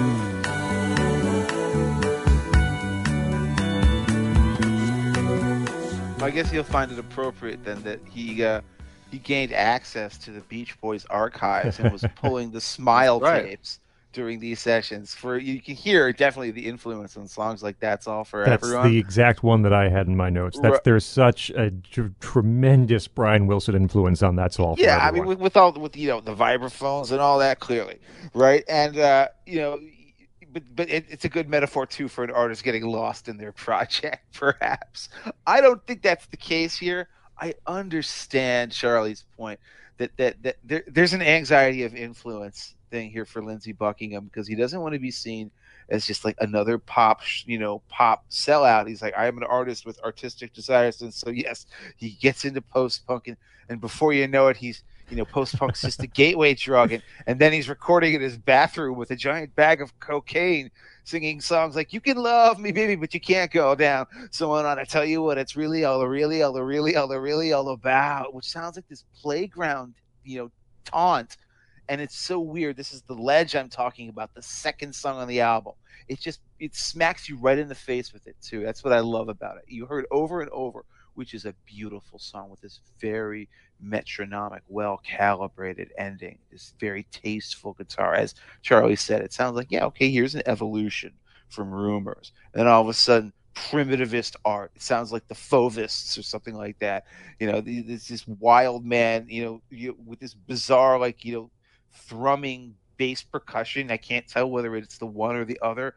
Uh, it, it's alienating to some people. To me, it's absolutely invigorating. And the fact that those songs, those sort of bathroom demo type songs by Buckingham, sort of run in and out of like Christy McVie songs and Right. Stevie Nicks songs all throughout the album, it is crazy. It's weird. His his sort of dominance. He gets like I believe eight songs on the record, or eight or nine compared to like you know five five or six or seven to the other two. Uh, it um, imbalances the record, but it just it kind of makes it like an exciting little thrill ride for me.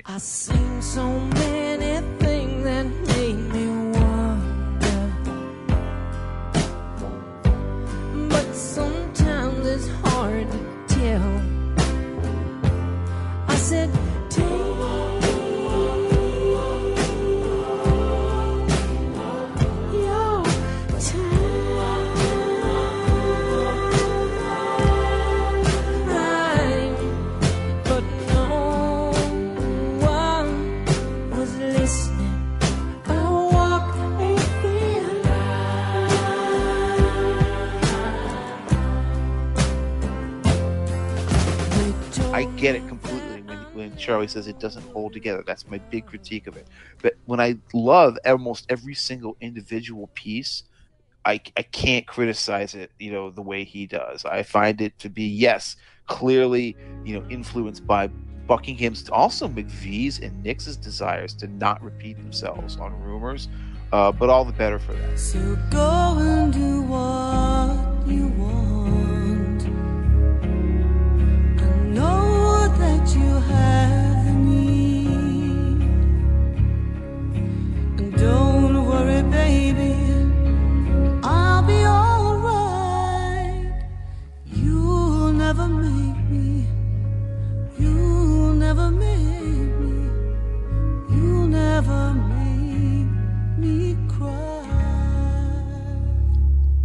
none of them. I think the closest thing you'll find anything on rumors is maybe McVie with a song like Uh, you know, you never make me Never Make Me cry. Cry. Sounds a little, Yeah. sounds like Songbird maybe, and Think About Me. Could, you know, has a bit of that rumors sheen to it. And then I don't hear anything that sounds like you know Stevie Nicks' stuff from Rumors and her stuff. Nobody wants to repeat themselves. That's why this record excites me so much. Scot, Ty, please break this tie. Um, all right, so I'll just say straight that I I like Tusk. I'm not sure I love it as I'll much as win. I as much as I appreciate it, um, and, and that goes to uh, a number of factors. I think. Um, here's the weird thing: is that I think this is the most consistent set of songs that Stevie Nicks ever brought to the band. Uh, I think Christine McVie has some wonderful contributions. You know, Charlie mentioned it starts with Over and Over, which does sound like a Rumors continuation in a way, or an extension. And I think it closes that same way too. I think Never Forget is again a, a, a song that could sort of be seen as a Rumors extension. And so you you bookend all this mass weirdness with two songs that really are sort of common Fleetwood Mac sounding songs, but in the middle you have all of this weird stuff.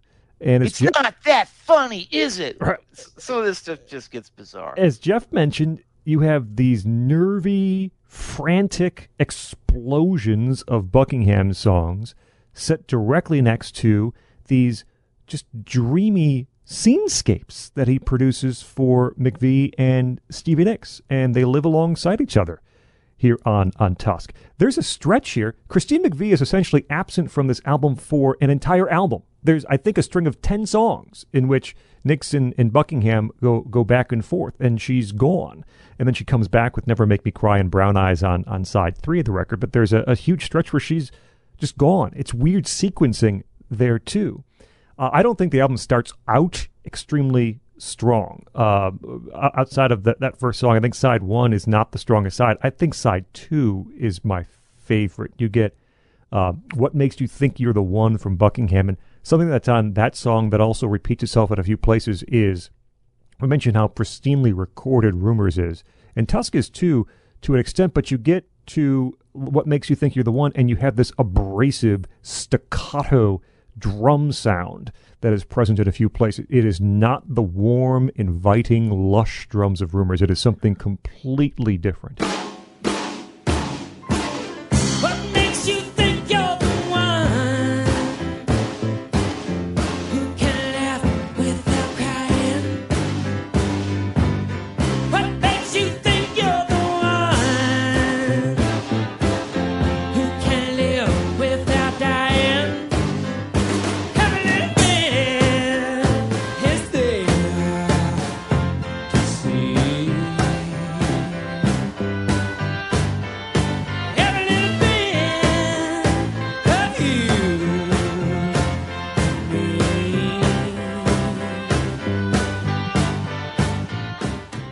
So many examples of intentional looseness that you never would have heard on Rumors all over Tusk.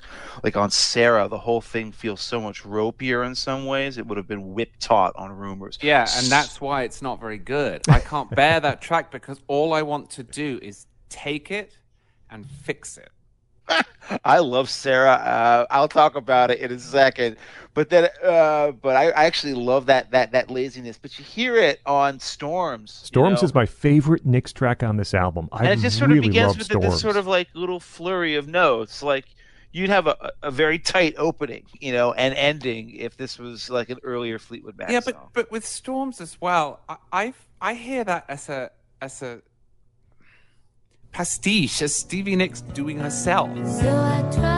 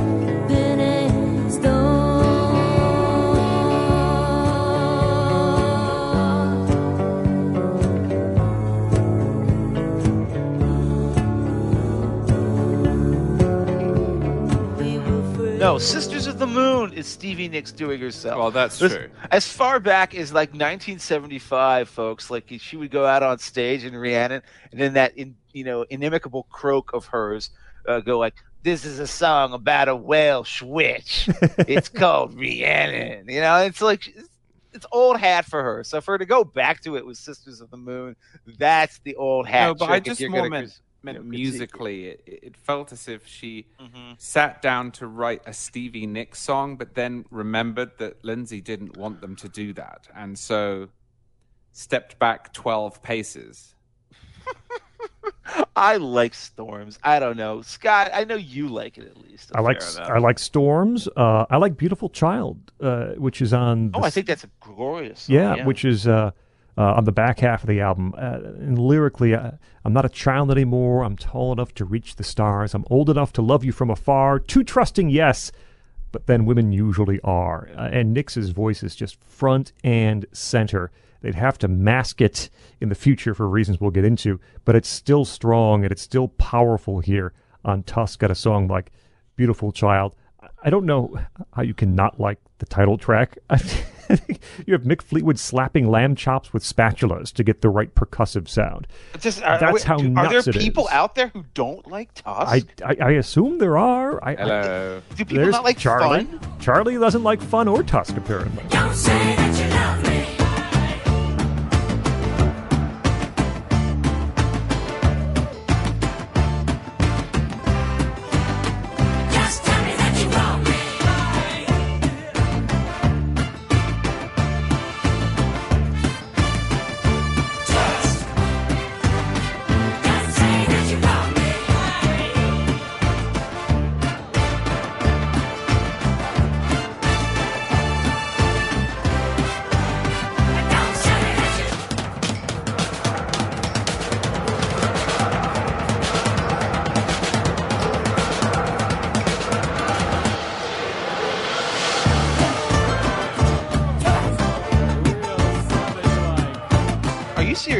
You tell me you don't like Tusk? I don't like Tusk.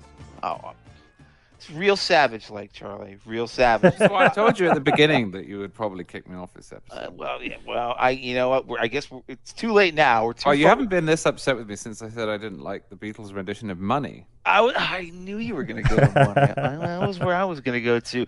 Well, I suppose speaking of money, we're pot committed now, so we're going to stick with you, Charlie. I really love, you know, you know that kind of stuff. I, I, I don't know. I think that I agree with Scot here that this is the best stuff uh, of Stevie Nicks' career, all told. Even though it doesn't hit the highs of some other albums. I hear a song like Sarah, and you know, I, I, I, I would never accuse Mick Fleetwood of playing sloppy drums. He's not. What he's playing is basically like brushes, right?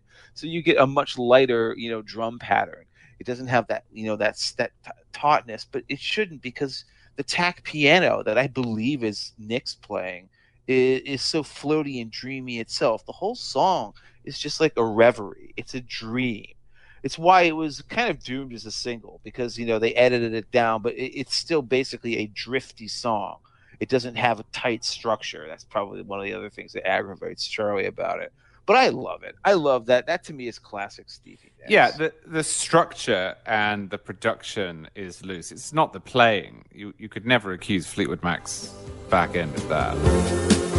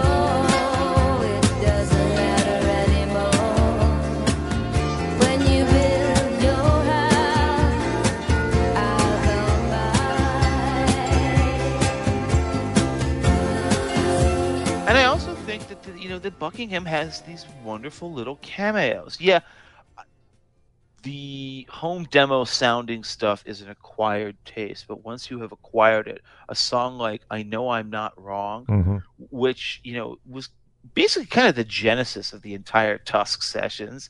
It's a song that he like did like 20 different versions of, which are all available by the way. He was tinkering with it constantly, never quite satisfied. So unsatisfied with it that he actually switched it out secretly on the CD release of the album Tusk like 1990. He had them insert another version, which is the definitive one but it's a beautiful little nonsense number. Again, a kind of a nursery rhyme, but you know, I know, uh, I know, I'm not wrong. And then there's these little horns and harmonicas playing in the background. Da da da da da da da da da da da da. It's a simple, childlike song, but that's all it's trying to be. It has just a pure pop sweetness to it. Um, I like that kind of stuff.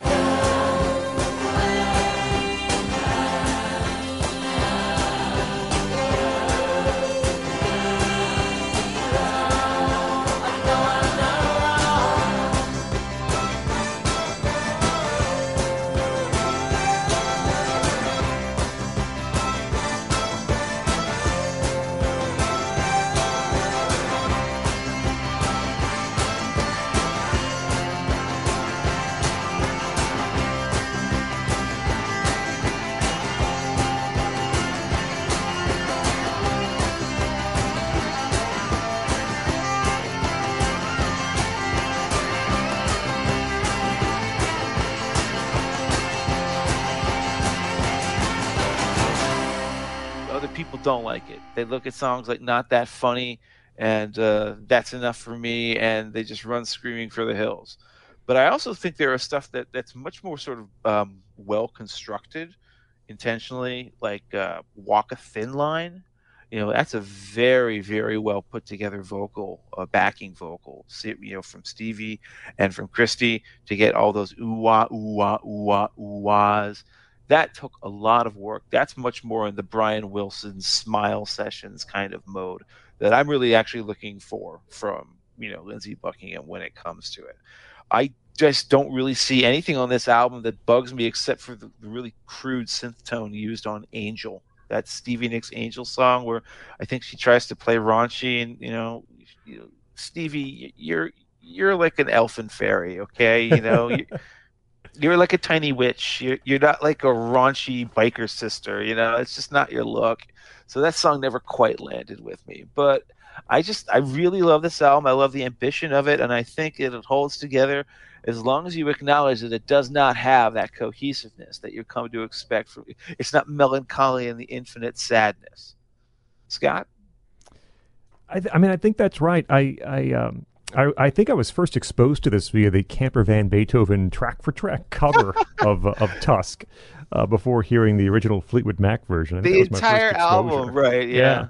Um, and, and and part of it is is just embracing, you know, Buckingham's ideas of what his song should be, and clearly having the idea that he wanted nothing to sound like it had sounded before. I mean, there was no it there was no intention, there was no purpose in his mind of trying to repeat what they did with rumors, and um, and I mean, he succeeded, right? I mean, I think Sarah uh, was the highest charting single, and Tusk did okay, but this is one of the most commercially has to be one of the most commercially disappointing albums uh, released uh, because of the fact it followed up rumors.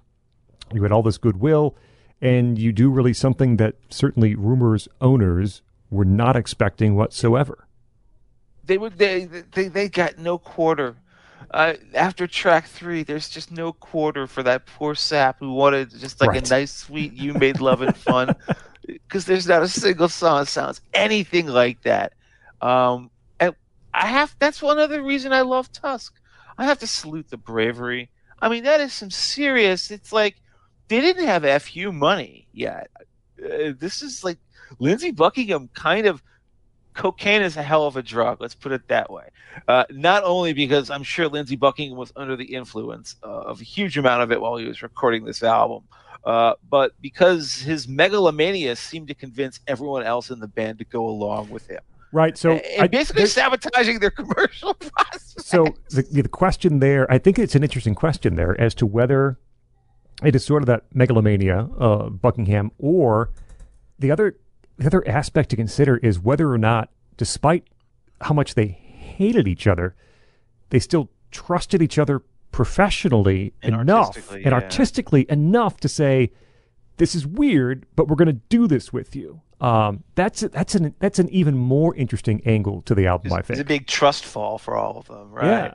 It really is what it is. It's like the office where you're like, I, I, I don't love you, I just work with you.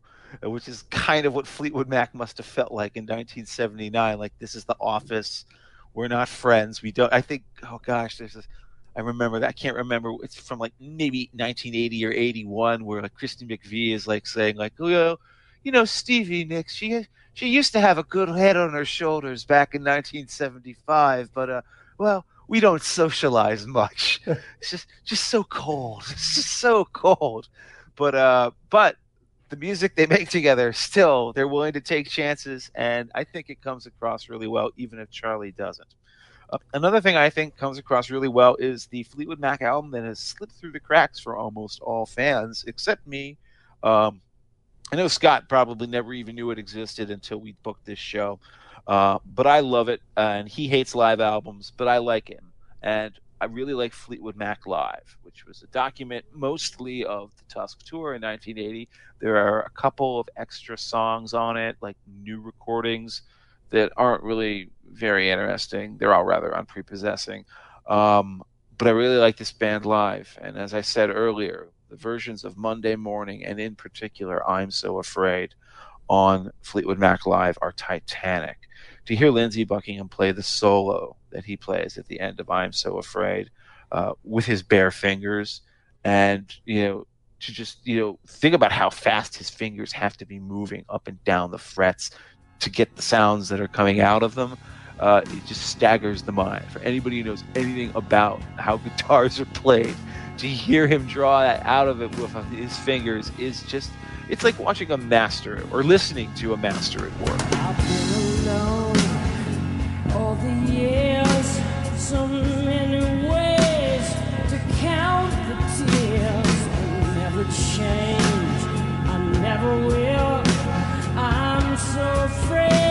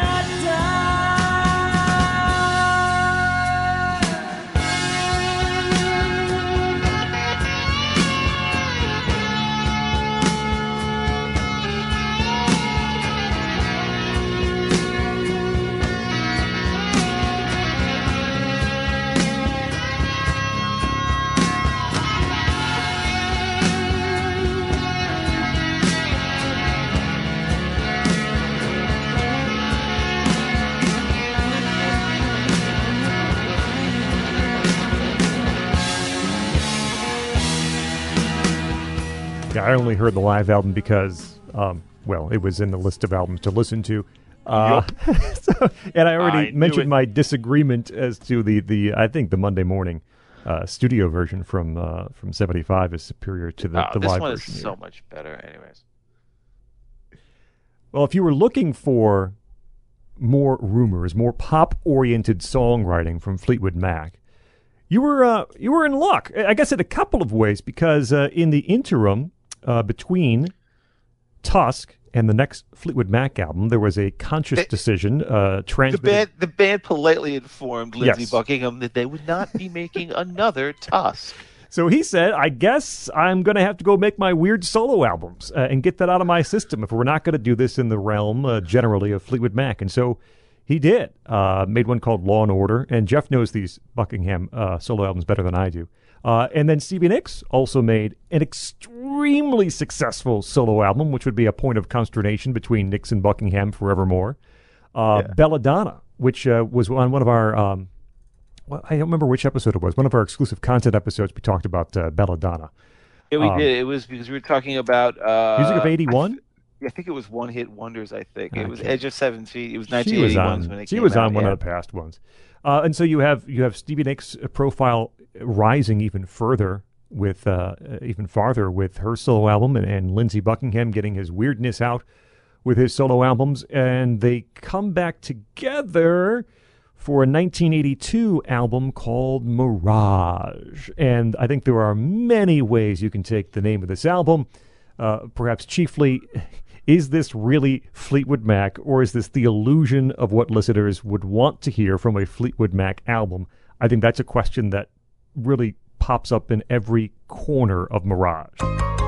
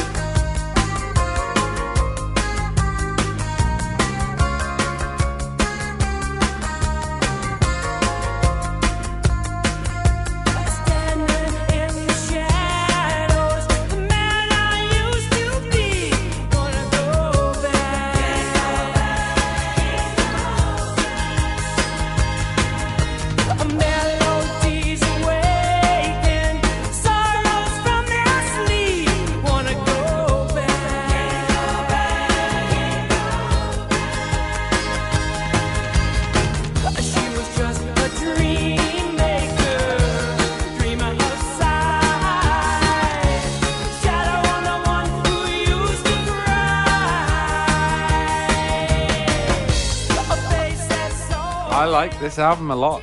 I do. too. I much prefer this album to Tusk. There is a run on the first side, That's All Right, Book of Love, and then Gypsy, which is their best song. Which is magnificent. Which is which is back to rumors good. The whole album is not. It doesn't have the unbroken quality. It's beginning to sound more 1980s in production, and Fleetwood Mac were a 70s band, a late 60s and 70s band, and the production of that era suited them. But oddly enough, Gypsy sounds as if it could have been recorded in any decade. It's a brilliant recording. Uh, Hold Me is is a wonderful song on the second side. I don't like Oh Diane because I can't stop thinking of Jimmy Buffett. For some reason, whenever I hear that song, I think of Jimmy Buffett. It was and a hit single in, in the United. Kingdom too. So blame blame your compadres over there, my friend. You're right. You're right. And then I don't know what they're. I, I, it is a very popular song that is beloved, but not by me. And Eyes of the World annoys me. Um, it, it's it's just not quite there. But I think it's a good record. Um, I I think if you had oddly enough combined this with you know what I, I just realized what I was about to do, which which is essentially to say the White Up should have been one one record. but if you could combine this with some of Tusk, you'd have an absolute classic. But That is just I- the most blasphemous thing I I'm have sorry. ever- I'm sorry. You would combine this with Tusk's. But look, let me let me it's like, it's like it's like merging. It's like merging champagne. no, with- you'd have to with, like- re-record Tusk, of course, properly. God. have to do it properly. All right. Gypsy, on its own, would, would make this album worth buying.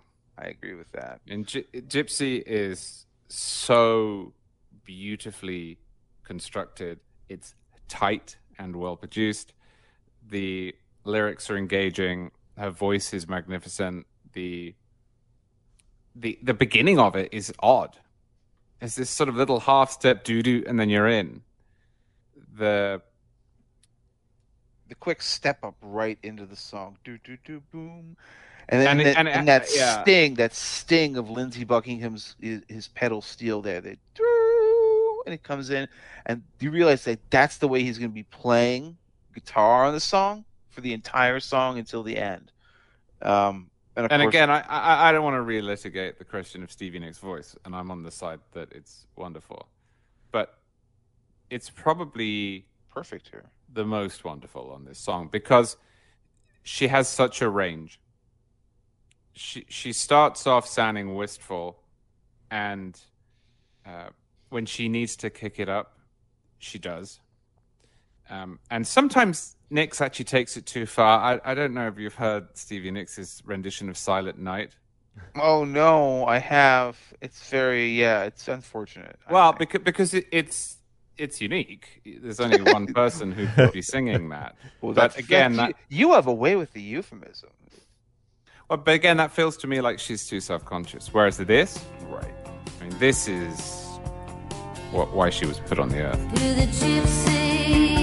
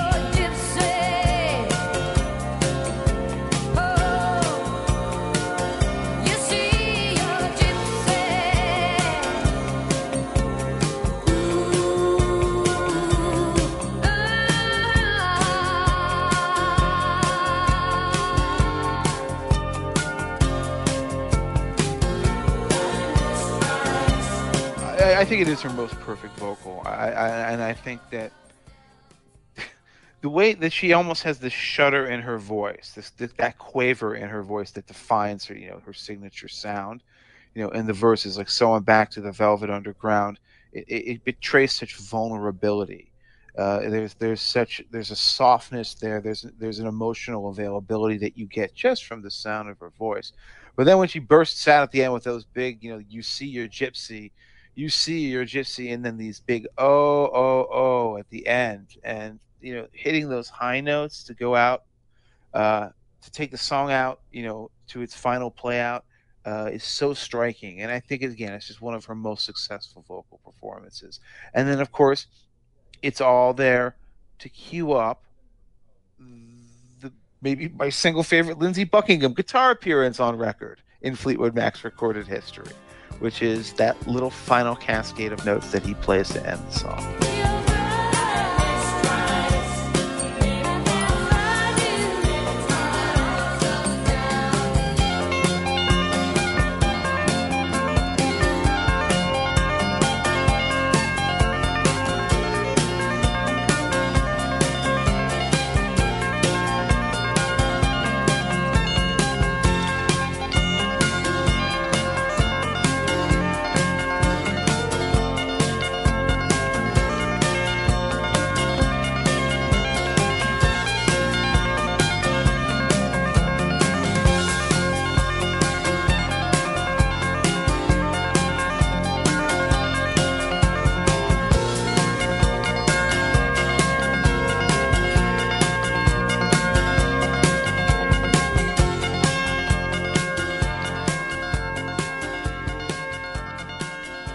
I think there are two absolutely phenomenal Buckingham guitar pieces on this album. One is, of course, on Gypsy, uh, but do not sleep on what he does on Hold Me, which is just Yeah. phenomenal. When you go through, first of all, that's my favorite song on the album, uh, and it's I, I, I love Hold Me so much. I love that opening, uh, the piano, uh, the way and the way it dumps right into uh, Mick Fleetwood's drums. I just and, and the and the lyrics start at the same time. I that that first fifteen seconds is magical, um, and then you have of course the the blended vocals in Hold Me. One of the few times here that all three are singing together, Nicks and Buckingham and McVie. You have the return of this fat snare drum sound from Mick Fleetwood. It's wonderful.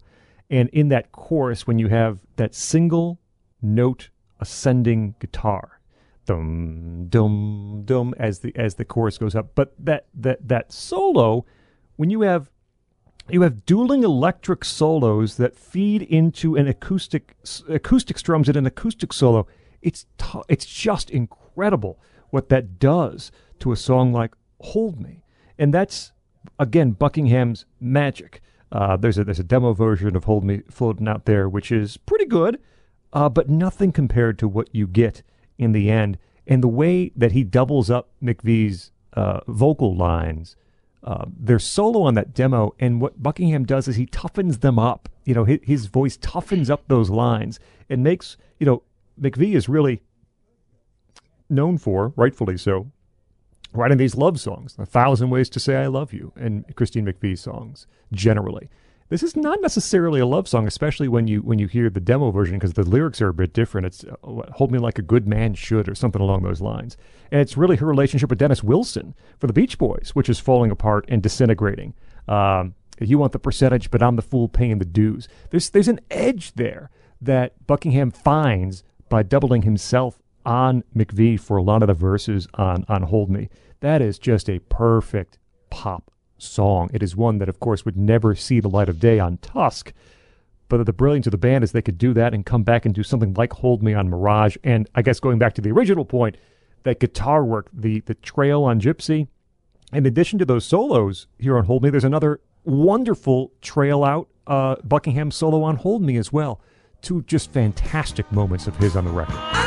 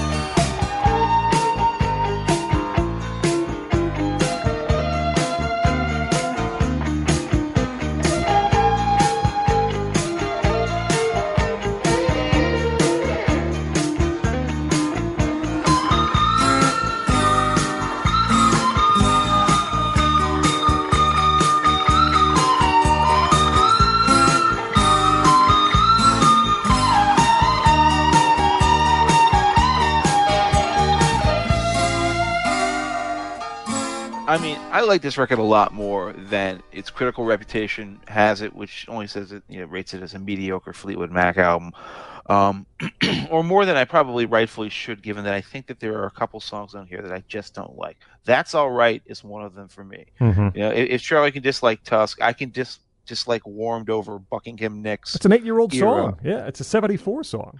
I mean, and, and not only that, but it's like it, it announces its origins so clearly too, because it, it, it's a 1974 song, right? It's Buckingham Nicks.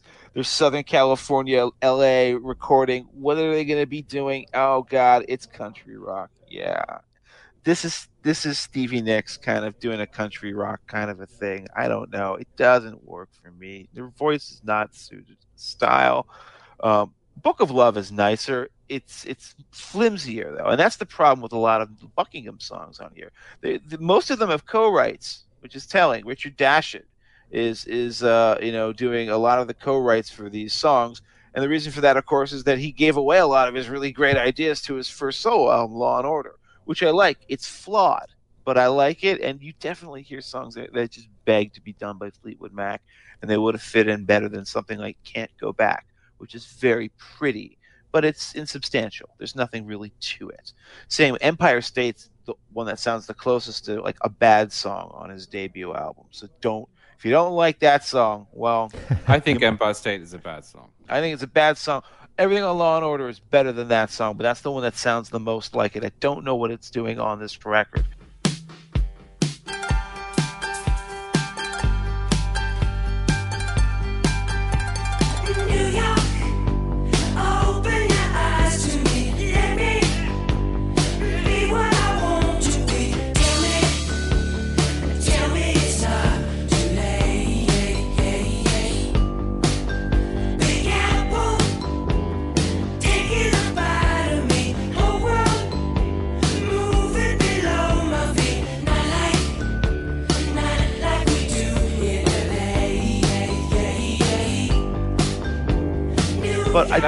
Like when he was listening to Brian Wilson, he went back to the Beach Boys in their early years when they would try and find a random city and write something about it. So you sort of get them singing songs about girls from Salt Lake City.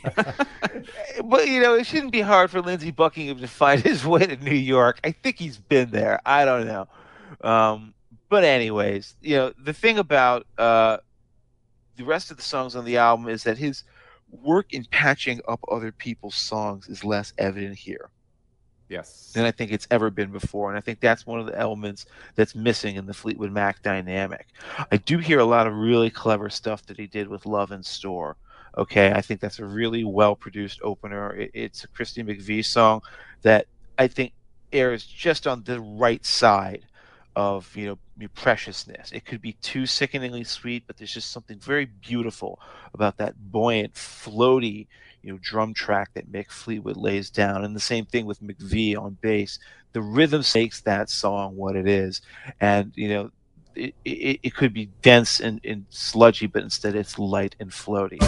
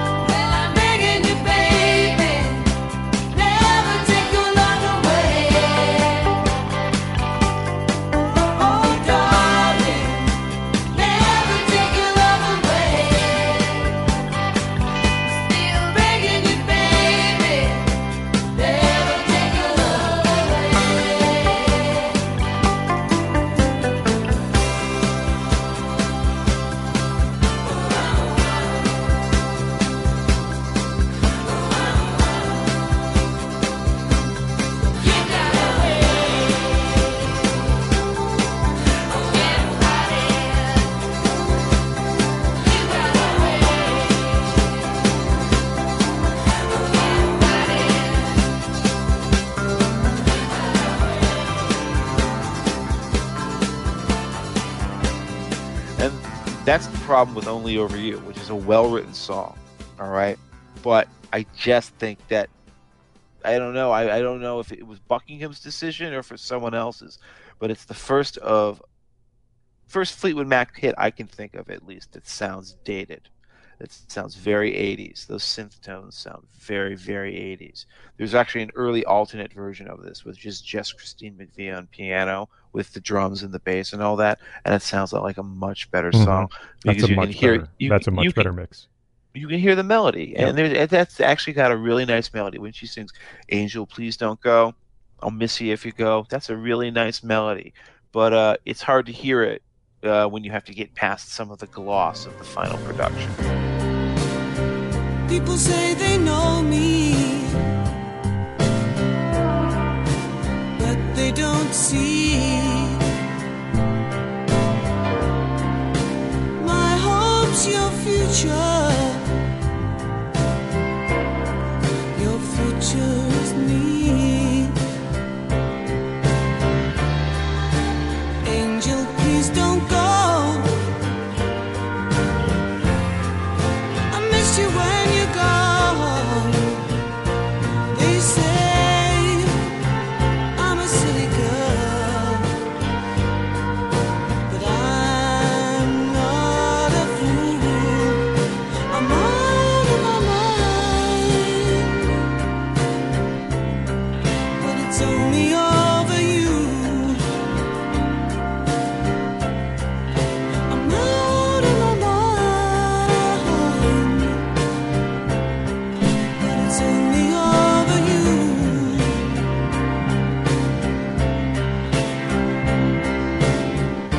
strange album in that there were a ton of outtakes from it too. A lot of them are very good. There were like seven or eight songs from Mirage that weren't released. Teen Beat, Goodbye Angel. There's a really great Stevie Nicks song called like is it if I was it like if I don't love you or something like that. If you were my love, right? If you were my love, that Yeah. could have been on the album, and I Wait, don't. so you- you're saying that they were capable of looking at an album they thought was too long and then cutting out a lot of the fat? Well, no, some of these songs I think were better than what made it on the album. Oh, well, And again, have called it it's- Tusk. Well, curious songwrite curation decisions. I don't know what to say, but apparently, what they wanted to say to one another was, uh, "We're done." So because they went on tour for Mirage, it was a small tour, and then they I don't know. They didn't officially break up, but they promptly all scattered to their four corners and started releasing solo albums. Uh, uh, I think Lindsey Buckingham had had success with Holiday Road. He, uh, you know, that was a song for National Lampoons. Was it uh, just the regular vacation? I think it makes an appearance in all of them, but it debuted with, uh, or at least the first two, European and Chris, or European and original, but it, it was in the original. I gotta give a shout out to that song. That's a that's a damn good song. It's a fantastic song. Yes. I mean, Lindsey Buckingham, you know, really should have saved that song for Fleetwood Mac, but I will take it in the form that he gave it to us in. Jack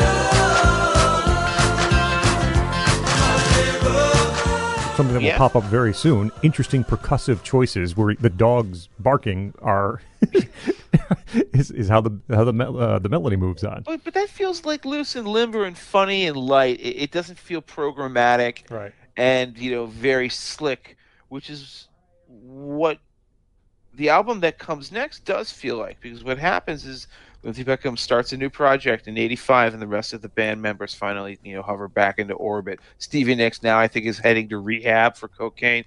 You see she's become such an addict to cocaine that not only uh, has she lost her voice but she didn't lose her voice from actually putting cocaine up her nose you see. It wasn't because she boiled her septum away. The reason she lost her voice was actually just because so much cocaine dulls your pain receptors. So when she blew out her vocal cords on the road, she didn't actually realize that she'd done it to herself. Uh, why wasn't she feeling pain from taking cocaine? She found an alternate way to take cocaine that wasn't as dangerous for your nose or your vocal cords. Uh, I won't get specific about how that cocaine was taken. Uh, okay, I guess I'll get specific. It was taken suppositorily. Yes, this is one of the weird rock lore things that has to be discussed when it comes to Stevie Nicks. She was using so much cocaine at that point that she couldn't even get it all up her nose. She had to find other ways to use it. She checks into rehab. She comes out. She's barely involved with the making of this album. She's drunk when she's there. They're recording it in Lindsey Buckingham's bathroom, and she's like, or bedroom or something like that. She's horrified by it. But what ends up becoming Tango in the Night in 1987 is a very weird way to end the Lindsey Buckingham era of Fleetwood Mac. And there are people out there who are Mac fans who will defend this record uh, very strongly. In fact, I do not understand for one second what they're going on about it because I really, really have never liked Tango in the Night one bit. I, I think you'd be surprised, maybe not, about how well this album sold. This, there were there were singles, there were hits, and a lot of people bought Tango in the Night, and it just sort of disappeared. I mean, when do you think about or hear about Tango in the Night from Fleetwood Mac? It just it doesn't really happen unless you perhaps hear Everywhere or Little Lies on the uh, on the uh, local soft rock station. It just sort of disappeared. Um, and if it were higher higher quality, it certainly would not have. I don't like Tango in the Night. I think there's a lot wrong with it. Uh, there are there are a, a handful of highlights. One of the most disappointing things of Tango in the Night is that the performances are so muted. I don't know if there's any sort of standout uh, rhythm section track. Right? Uh, you take Mick Yes, we talked about this in our notes. How Yeah. do you have the greatest, one of the greatest, most professional, most distinctive rhythm acts in rock in your band, and then you turn them into sounding like session pros? It's just weird. Uh, it's weird, and I, it also extends to Buckingham in a way too. I, don't- I don't think there are any, you know, s- just super Buckingham performances here on the record either. At least that come to, to top of mind. It's just the the musical performances are so muted up and down. There are certainly '80s esque production choices that don't age very well with uh, with synth use and, and sequencer use and, and even some well, by all accounts, Fleetwood's cocaine uh, problem was out of hand, well, way, way out of hand by this point, too. So that could be why there's some drum machine usage on Tango in the Night, too. But it could just be a technology choice on the on on the uh, uh, uh, by by Buckingham to do that on, on this album too. Um, I I really like Big Love, which is the first track on the album. It is it really shouldn't work. There's no reason why it should work. It's just strange, percussive, uh, hypnotic sort of track. Uh, later in the in, in it, there's this alternating male female moaning to approximate a a rhythm track, right? And I don't know if it should work, but it does for me. I, I like Big Love. I think it's one of Buckingham's uh, success stories on Tango the Night.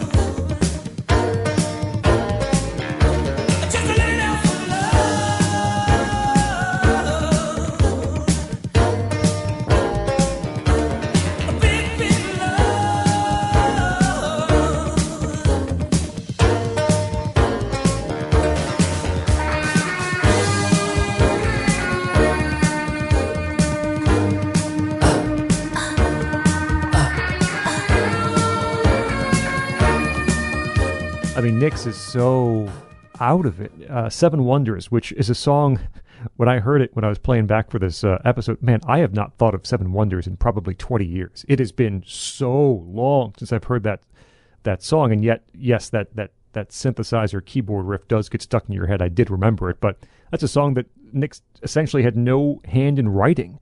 Uh, ended up singing it, and her voice is not good. Her voice is not good on Seven Wonders, but it is horrific on When I See You Again later on in the album. It is so bad. Buckingham tells the story. He had to pick his way through different takes to piece together little snippets of, of Nicks' vocals that, that would possibly work together. And at some point on When I See You Again, after the bridge, he just throws up his hands and says, forget about it, and finishes it himself. Buckingham finishes the vocals on When I See You Again because Nix is essentially incapable of doing so herself.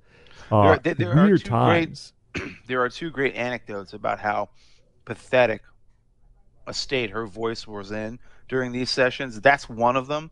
And then the other one is they're right there in the song.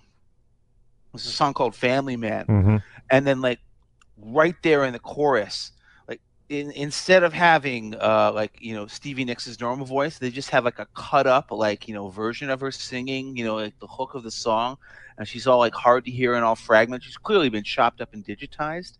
And that's an inside joke because apparently Nicks had been drinking so much that she could go to the studio, record the backing vocals with everyone else, think that she'd done a fine job, and then leave the studio and find out later that like her vocals had to be erased because she was just like warbling and out of out of pitch, out of key, completely oblivious to how she sounded she was in a really bad place during these sessions, and it shows on all of her songs. It's not a single one of them that deserves to be remembered. When I see you again, will it be the same? When I see you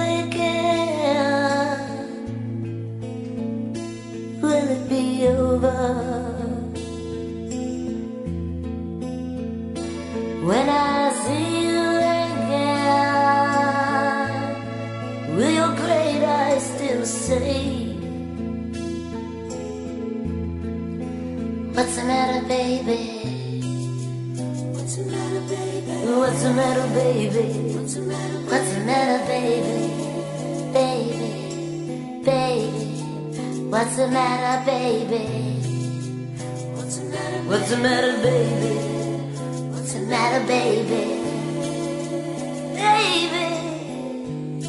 I- isn't it midnight is a weird approximation of what Fleetwood Mac might play if they wanted a rock radio hit in 1987. It's just very hard and glittery.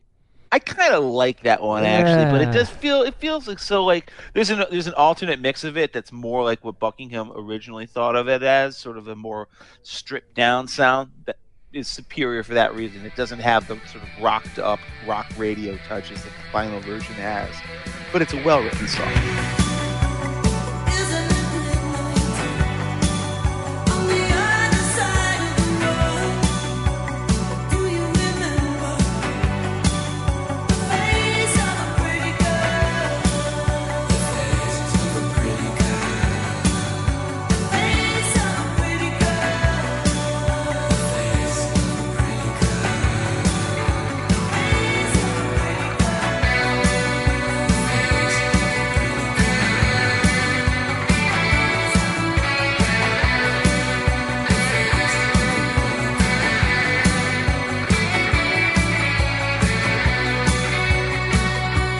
I like Little Lies. I do like Little Lies. It's it's a McVie song that again has all of them singing on it. Stevie Nicks even gives a passable "Tell Me Lies," which is uh, repeated through the chorus a bunch of times, and uh, sort of exotic sounding synth parts.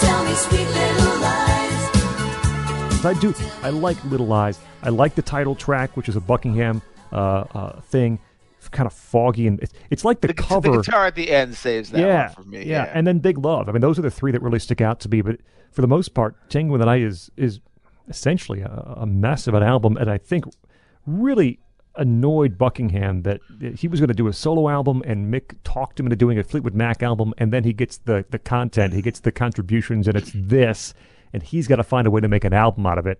Uh, which he did eventually, and it did sell well, but qu- from a quality control standpoint, not super. And that would uh, I don't want to get too far ahead of myself, but that would lead to, to his leaving the band very soon after the, the completion of Tango in the Night. Now we've been keeping this from you here at Political Beats because we wanted we like surprises, but this is actually Charlie's favorite Fleetwood Mac album. Uh, so Charlie, do you want to talk about it? I do not consider this my favorite Fleetwood Mac album. Shock, horror. I do think that it spawned some good singles, though. Don't tell Uh, me you don't tell me you're one of those people who defends everywhere.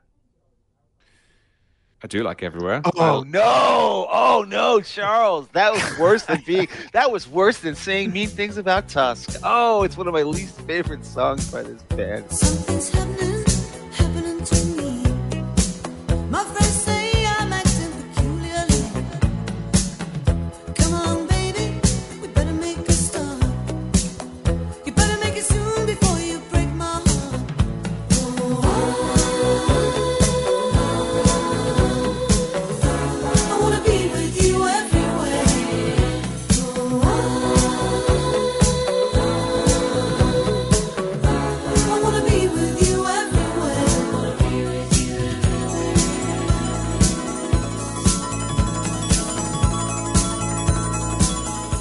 I like Little fine. Lies. I like Seven Wonders. I like Big Love. Big Love is great. You could have put As Long as You Follow on this album and it would have worked. Well, I think well. I think as long as you follow deserved better than to be stuck on Tango at the night. Well, we'll, we'll, we'll, we'll come on to As Long as You Follow. But So- I, I, I think it would it would have worked. But but no, I think otherwise it doesn't work as an album. The title track is horrible. Absolutely horrible. And I hate Family Man. Family Man seems to make it onto greatest hits albums. It seems to be played on the radio, and I, I've never understood why. It's like if they're going to play Fleetwood Mac, they have to pick the worst Fleetwood Mac song that they can to torture you with. That's why. That's why. And uh, Lindsey Buckingham, as Scot pointed out, didn't really think very highly of it either. He didn't like the experience, and he quit. He didn't even tour the record. The rest of the band took Tango in the Night out on tour. Buckingham refused to go. He's like, I'm done. And so they toured without him. And the guitarists they got to replace Lindsey Buckingham. Lindsey Buckingham, by the way, you want to here's the ultimate compliment you can pay to a guitarist. It takes two guitarists to replace him on. Twice, twice. You- Because you know when they left, when they fired him this time, they needed Mike Campbell and uh, uh, what's his name from uh, from Crowded, House, Neil Finn. Neil Finn. They had to get two people to Right. replace him again. Exactly. This man has fingers of gold because yes, they got I believe his name was uh, Rick Vito and Billy Burnette. Yeah. Uh, these guys to replace him uh, in the touring band, and after the tour was done, they ended up getting inducted into the actual band, the band band itself, and becoming the new members of Fleetwood Mac. Would it work out in the long run? We shall see. But in the meantime, it was time to release a greatest hits, which is not really an occasion, you know, that we have to spend too much time dwelling upon it, if not for the fact that it does have two extra songs on it, recorded by this new band. And instead of just being typical throwaways, uh, this is, I wouldn't say it's like Tom Petty and the Heartbreakers' greatest hits level essential songs, but these are very good songs, and they're easily lost in Fleetwood Mac's discography. There is As Long as You Follow, which is a Fleetwood, which is a Christy McVie song, and then there's the one I really love the most, which is No Questions Asked by Stevie Nicks. Both of these are better than any single song on Tango in the Night, except maybe Big Love. And uh, it's kind of, it's kind of think it's a shame that they're forgotten. I half agree with you on that. I, I don't like no questions asked as much as you do. Um, I think it's kind of a boring lockstep drum track from Mick Fleetwood. I'm not sure it serves the song very well, but as long as you follow from Christine, that is a really great song that does have an interesting uh, rhythm section going on. Uh, it's a nice bass line from from John, um, it- and it sounds it sounds and he's gone, but it sounds like like it could have been a Lindsey Buckingham production of a McVie song, and he knew exactly how to make her songs sparkle. Uh, it's also perhaps one of the best uh, Vito guitar solos. I mean, it's like damning with faint praise, but it, it, is a good guitar solo from Vito that, that also serves the song. I think as long as you follow, that is the uh, that's the that's the high quality uh, song from this greatest hits It- it- album.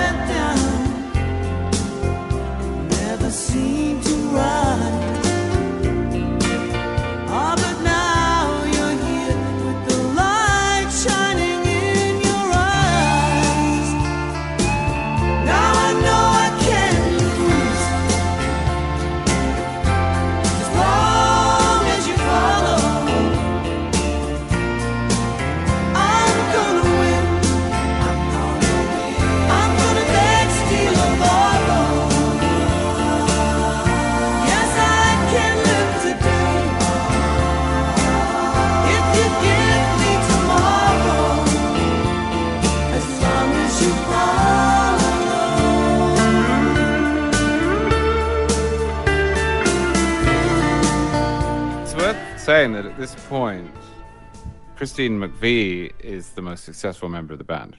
Right? Oh, by far. I mean, and the and the one who has the, the true like the unbroken connection all the way. To, she's been playing with them since 1968.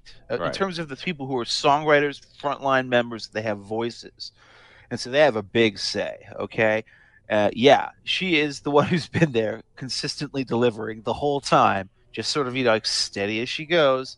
You know, everybody else is going through their coke binges, and then there's Christy. Here's an over and over. Okay, there you go.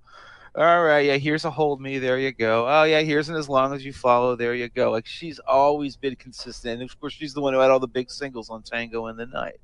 Um, and uh, she uh, is unfortunately not enough, in my opinion, to save Behind the Mask, which is the the album that was done without Lindsey Buckingham. Uh, the uh, it was the one with the Vito and the Burnette lineup. It's 1990.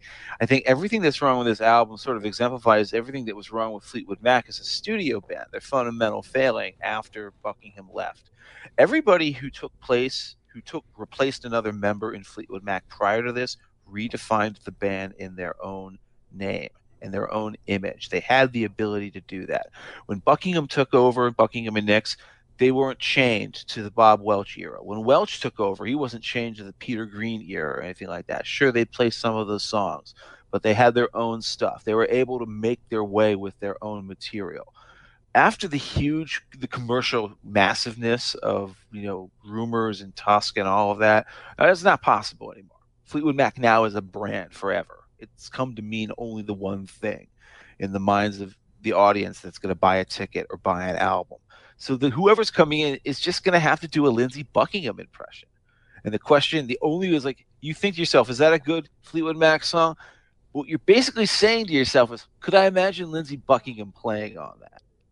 It's no longer like a new, different style of Fleetwood Mac. It's all just sort of attempts to kind of emulate what the Buckingham era was like. That said, there are some good songs from these eras. There aren't a lot of them on this album, though. I don't really like Behind the Mask. I will speak up in praise of uh, Love is Dangerous, which I really do like.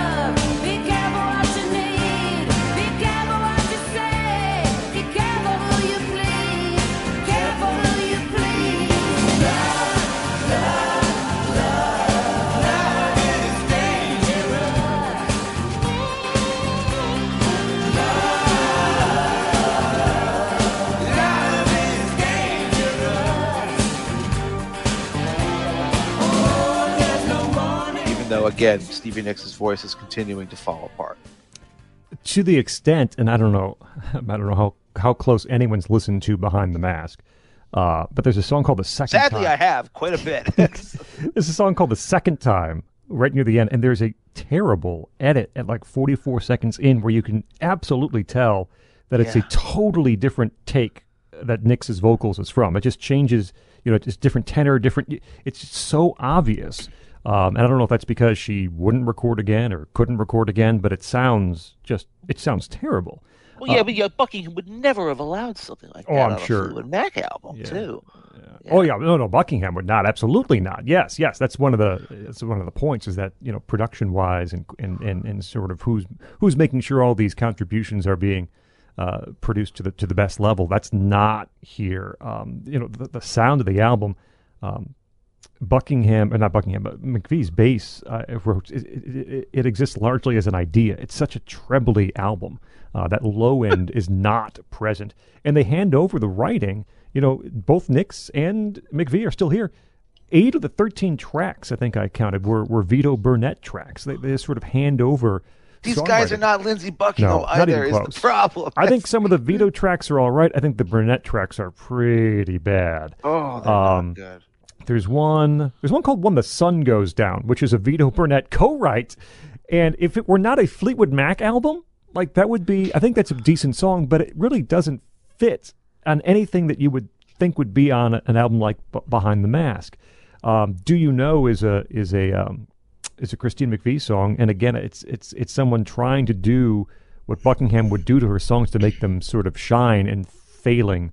It doesn't. Someone who doesn't understand how to get that, uh, how to get past that sort of lightness of her songs to, to create something bigger and paint on a larger canvas, and that's a problem up and down. Um, I think uh, behind the mask, I did write down one uh, lyric. I think it's a Vito song. Stand on the rock. It opens with "My love is like a rock. Nothing rolls it away from you," which I thought was uh, particularly That's, that's bad. Sammy Hagar yeah, quality. that's yeah, yeah, there. exactly. So uh, there's just not a lot to write home about on Behind the Mask. Oh man, Charlie, you have any any deep thoughts? Is this actually your secret favorite No. Fleetwood Mac album? No. Well, It- the first thing to say is that the production on this really, really doesn't suit them. Oh no. The production is it's it's a combination of of inept and too polished at the same time. And you you said that because at this point the band has become that five piece that the new guitarists are obliged to do an impression of Lindsey Buckingham, but I think the whole band's doing an impression of itself. Hmm. Sky's the Limit's okay. It's an okay opener. Love is Dangerous feels like a band that is something going for it. But there's, I mean, what is that weird third track that sounds like a. In the back, In the back of my, mind. yeah. It sounds like it was in the running for the soundtrack of Terminator 2. Yeah, it has the weird backwards vocals, like the satanic voices or something like that near the beginning of the song. I, I have to say I like that song simply because it takes a chance and it goes to a place that at least it's not, you know, just retread. Well,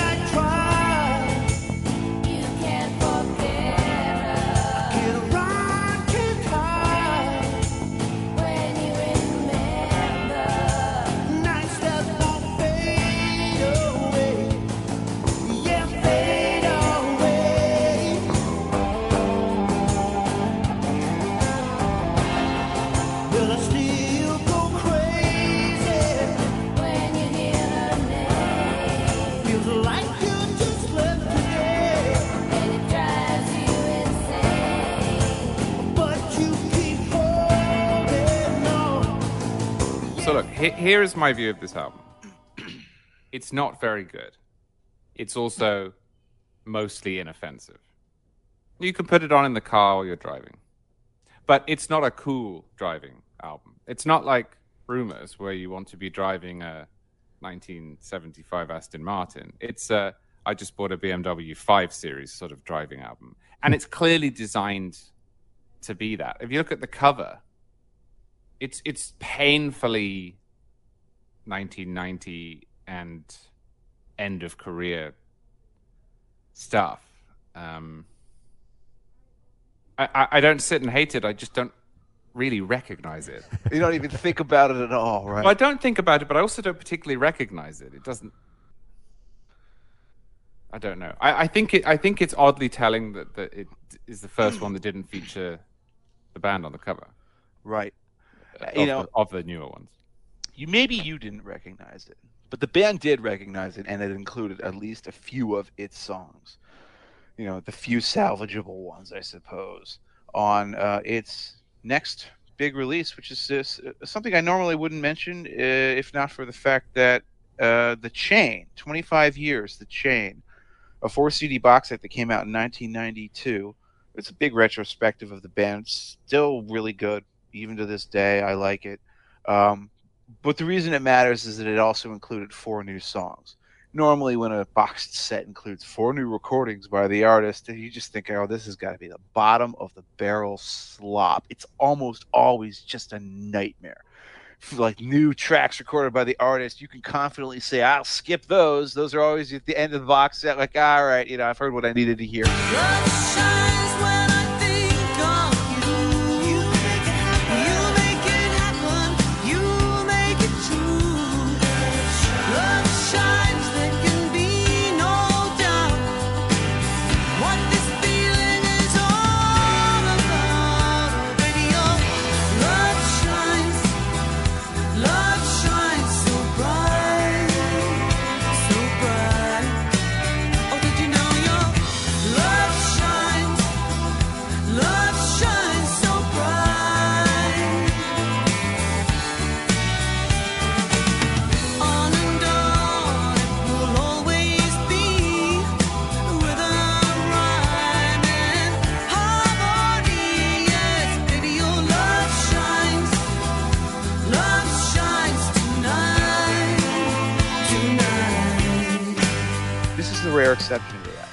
Four of these songs are noteworthy.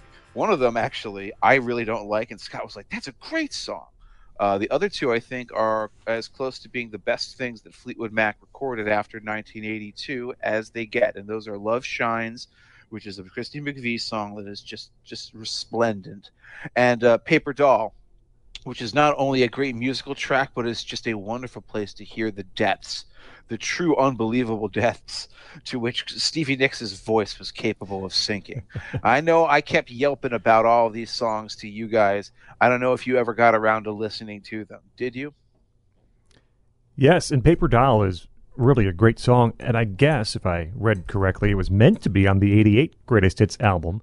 And uh, Mick Fleetwood said, ah, "I don't know if I like that so much," and pushed it off. And then when they were looking for stuff for the box set, um, decided to put it back on and used Ah, it. so And they that's where it came from. so it's a little older. Yeah, it's about four or five years old when this box set That makes a lot of sense on the timeline. Okay. Uh, but it's one in which uh, I think Vito wrote the music and Stevie Nicks wrote the melody and the lyrics.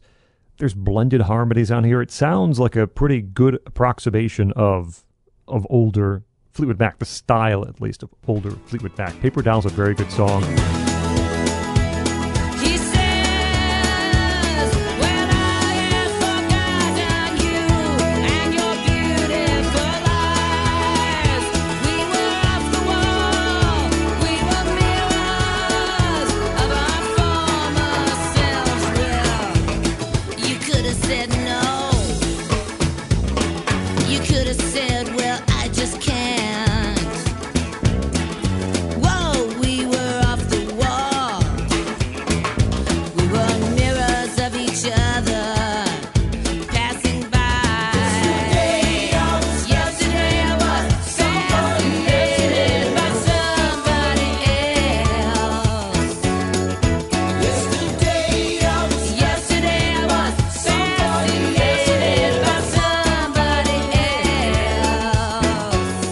On Love Shines. And the one song that you said that you don't like, but I do, is one called Heart of Stone, which is a Christine McVie song. That, to me, to my ears, that, I mean, like it's 1992. It's, it's not really going to be a hit, but I mean, that that's the kind of song that could be. It's got this really neat hypnotic riff, a very hooky chorus.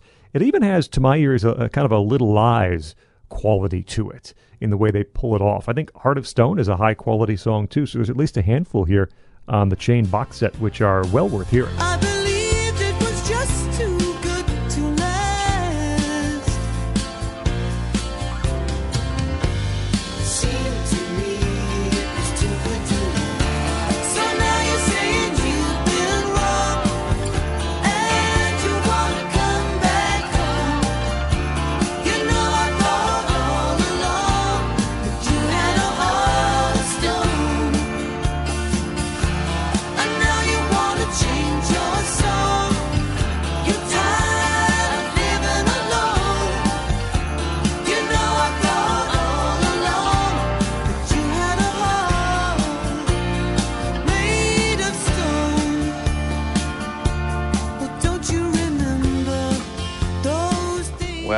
I guess at that point we can move on to the single most important album of the Fleetwood Mac canon, the one that I listened to once, I believe, in 1999 and have never returned to, nay, not even for the preparation of this episode. Yes, I'm talking about Time, 1993's pathetic, sad, lamentable time.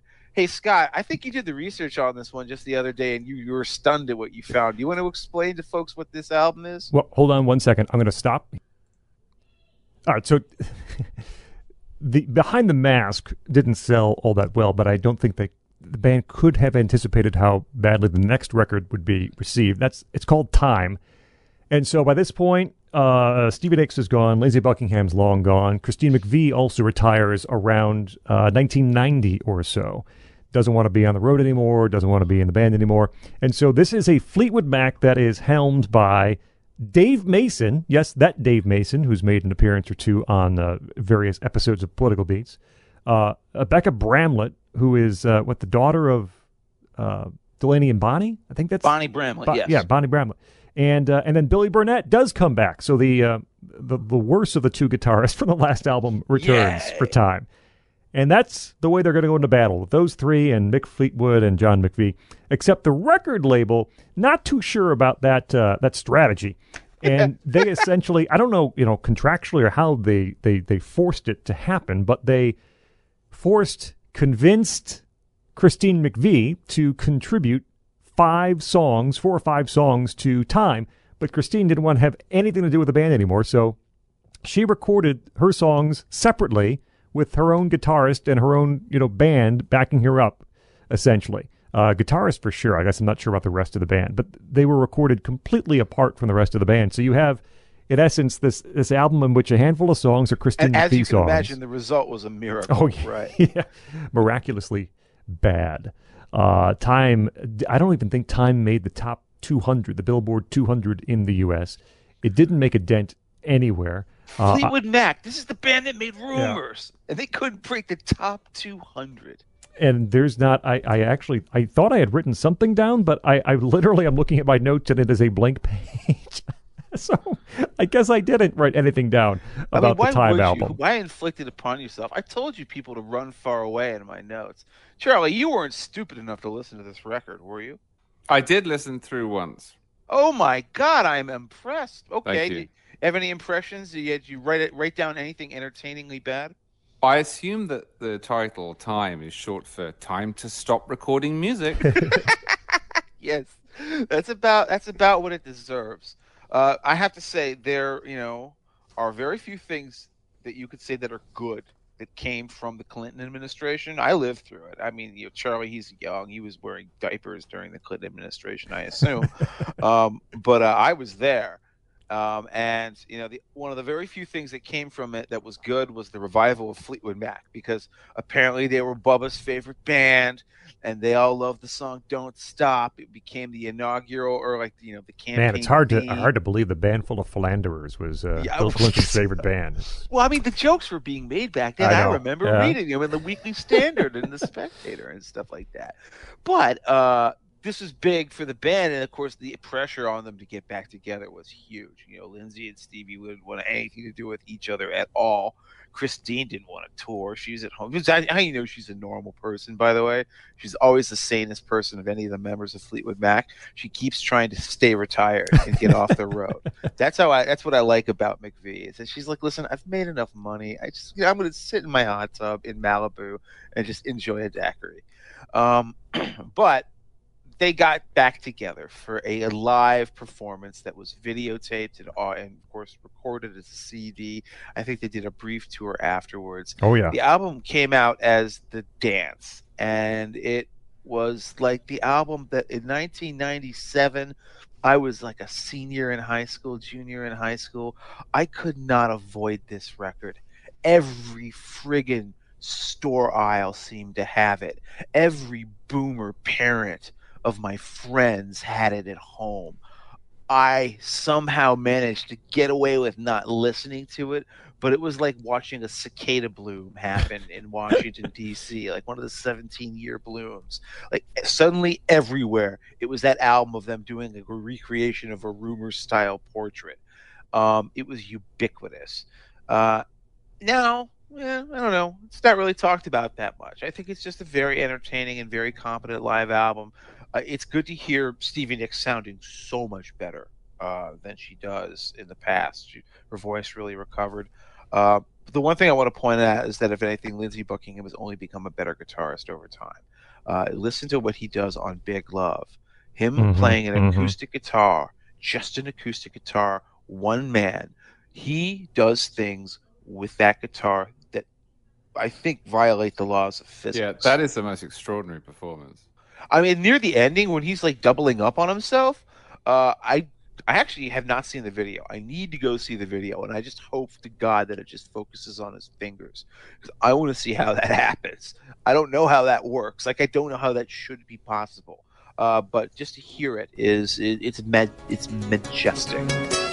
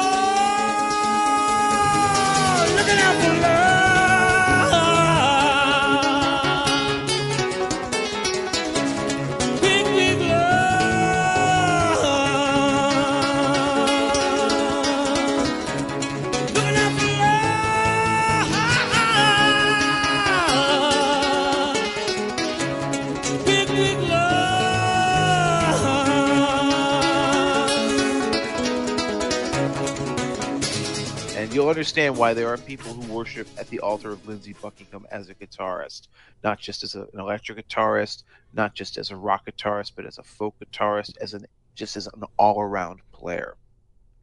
the other thing from the dance is you have a uh, not a proper release necessarily, but a release of Silver Springs as both a song they performed during the concert and as a single from the album. And that's where I first heard it. I had not heard it before the live version.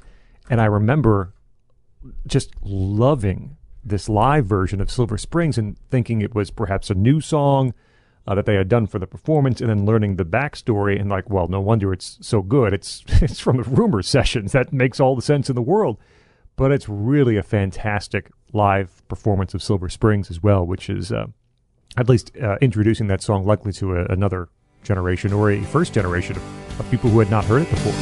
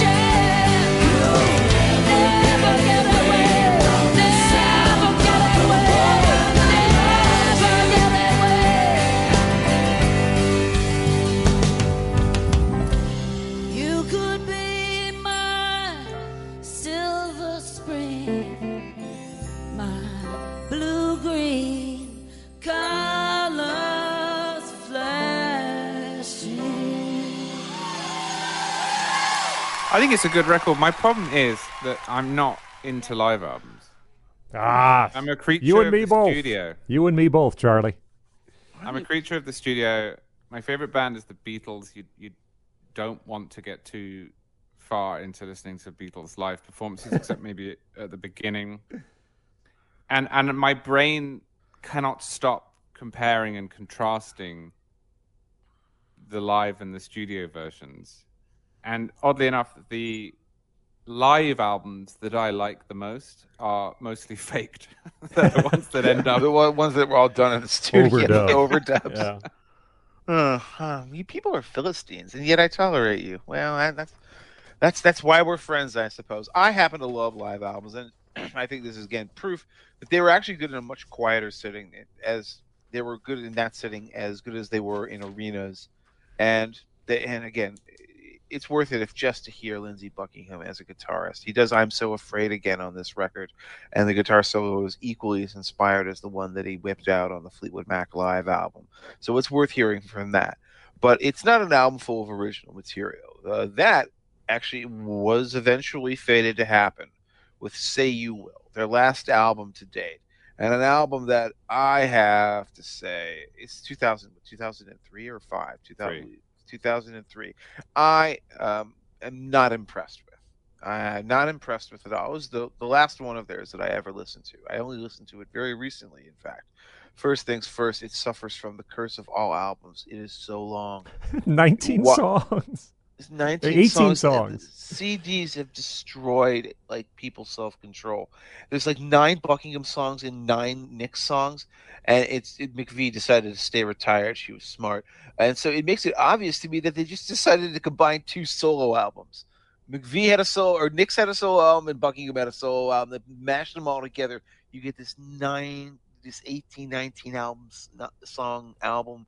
It's a monstrosity, and I cannot tolerate its length but ultimately the songwriting just doesn't grab me either and and uh, am i missing something here did i miss a final album gem Not particularly. I, I've heard it once or twice, and it does.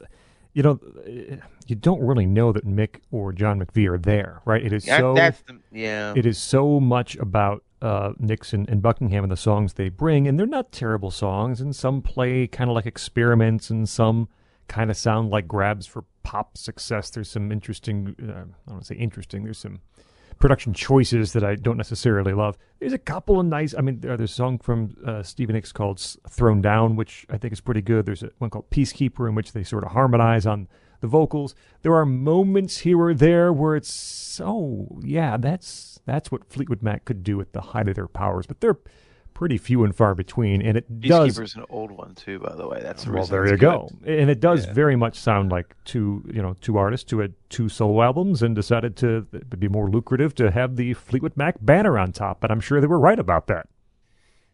Yeah.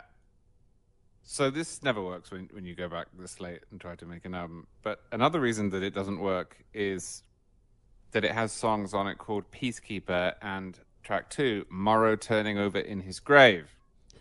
This is 2003, and they get political. I know it's so bad. It's just like it's everything that's not Fleetwood Mac. Yeah, so he, he uh, Buckingham writes a song about how Edward R. Murrow would be really disappointed by the media around the Iraq War. and then he has another song, Peacekeeper, which, and I looked this up because I was so astonished to hear Fleetwood Mac doing this, is about US propaganda per Lindsey Buckingham. He says it's about how we, we are becoming increasingly desensitized to things around the world that are brutal and not standing up for human value.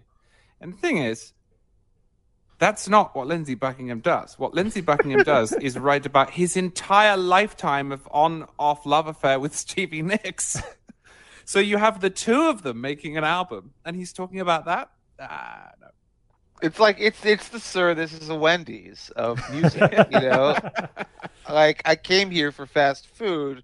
I came here for my fries. Why am I why, why am I getting this tirade? Yeah, yeah. It, I, I I I have to say I agree with it. it. It's it's just very very inappropriate in terms of like jarring. It would it wouldn't even bother me if the song itself was good, and it's not. And that's always the thing that catches. Well, I I agree. I, I'm not bothered by uh, political lyrics. If I were, I wouldn't be able to listen to any music. But I think it demonstrates a certain decadence that makes the album useless. Because Lindsey Buckingham would never have put up with that. You know, it's like the old joke about Ronald Reagan and National Review in 1985 that Ronald Reagan would never have put up with this if he was still alive oh dear. and and you, you feel the same about Lindsey Buckingham here. This guy is a Paul McCartney level arranger, and he has extremely high standards, and he knows what works, and just felt felt flabby to me.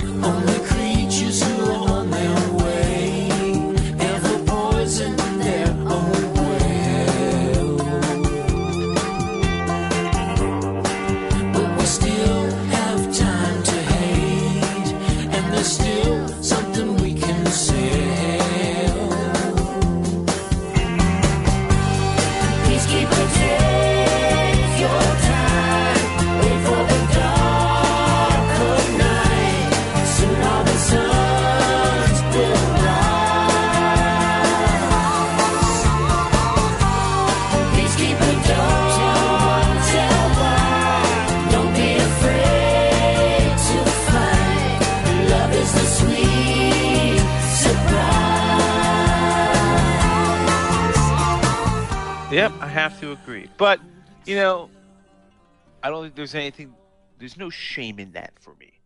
Because what you have at the end of this career, and I assume, I assume they're not going to be trying to put out any new albums. They still tour. Neil Finn of Crowded House and uh, the Split Enz is now a member of the touring band of Fleetwood Mac. What is it? It's it's him and, and Scott. Mike- Who is Mike the Campbell. other person? From the Heartbreakers. Mike Heartbreakers. Campbell.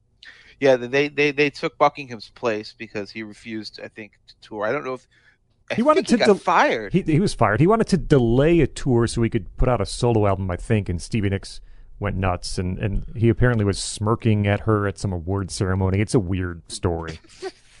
it's, it's still after all these years, these people are supremely good at getting on each other's nerves.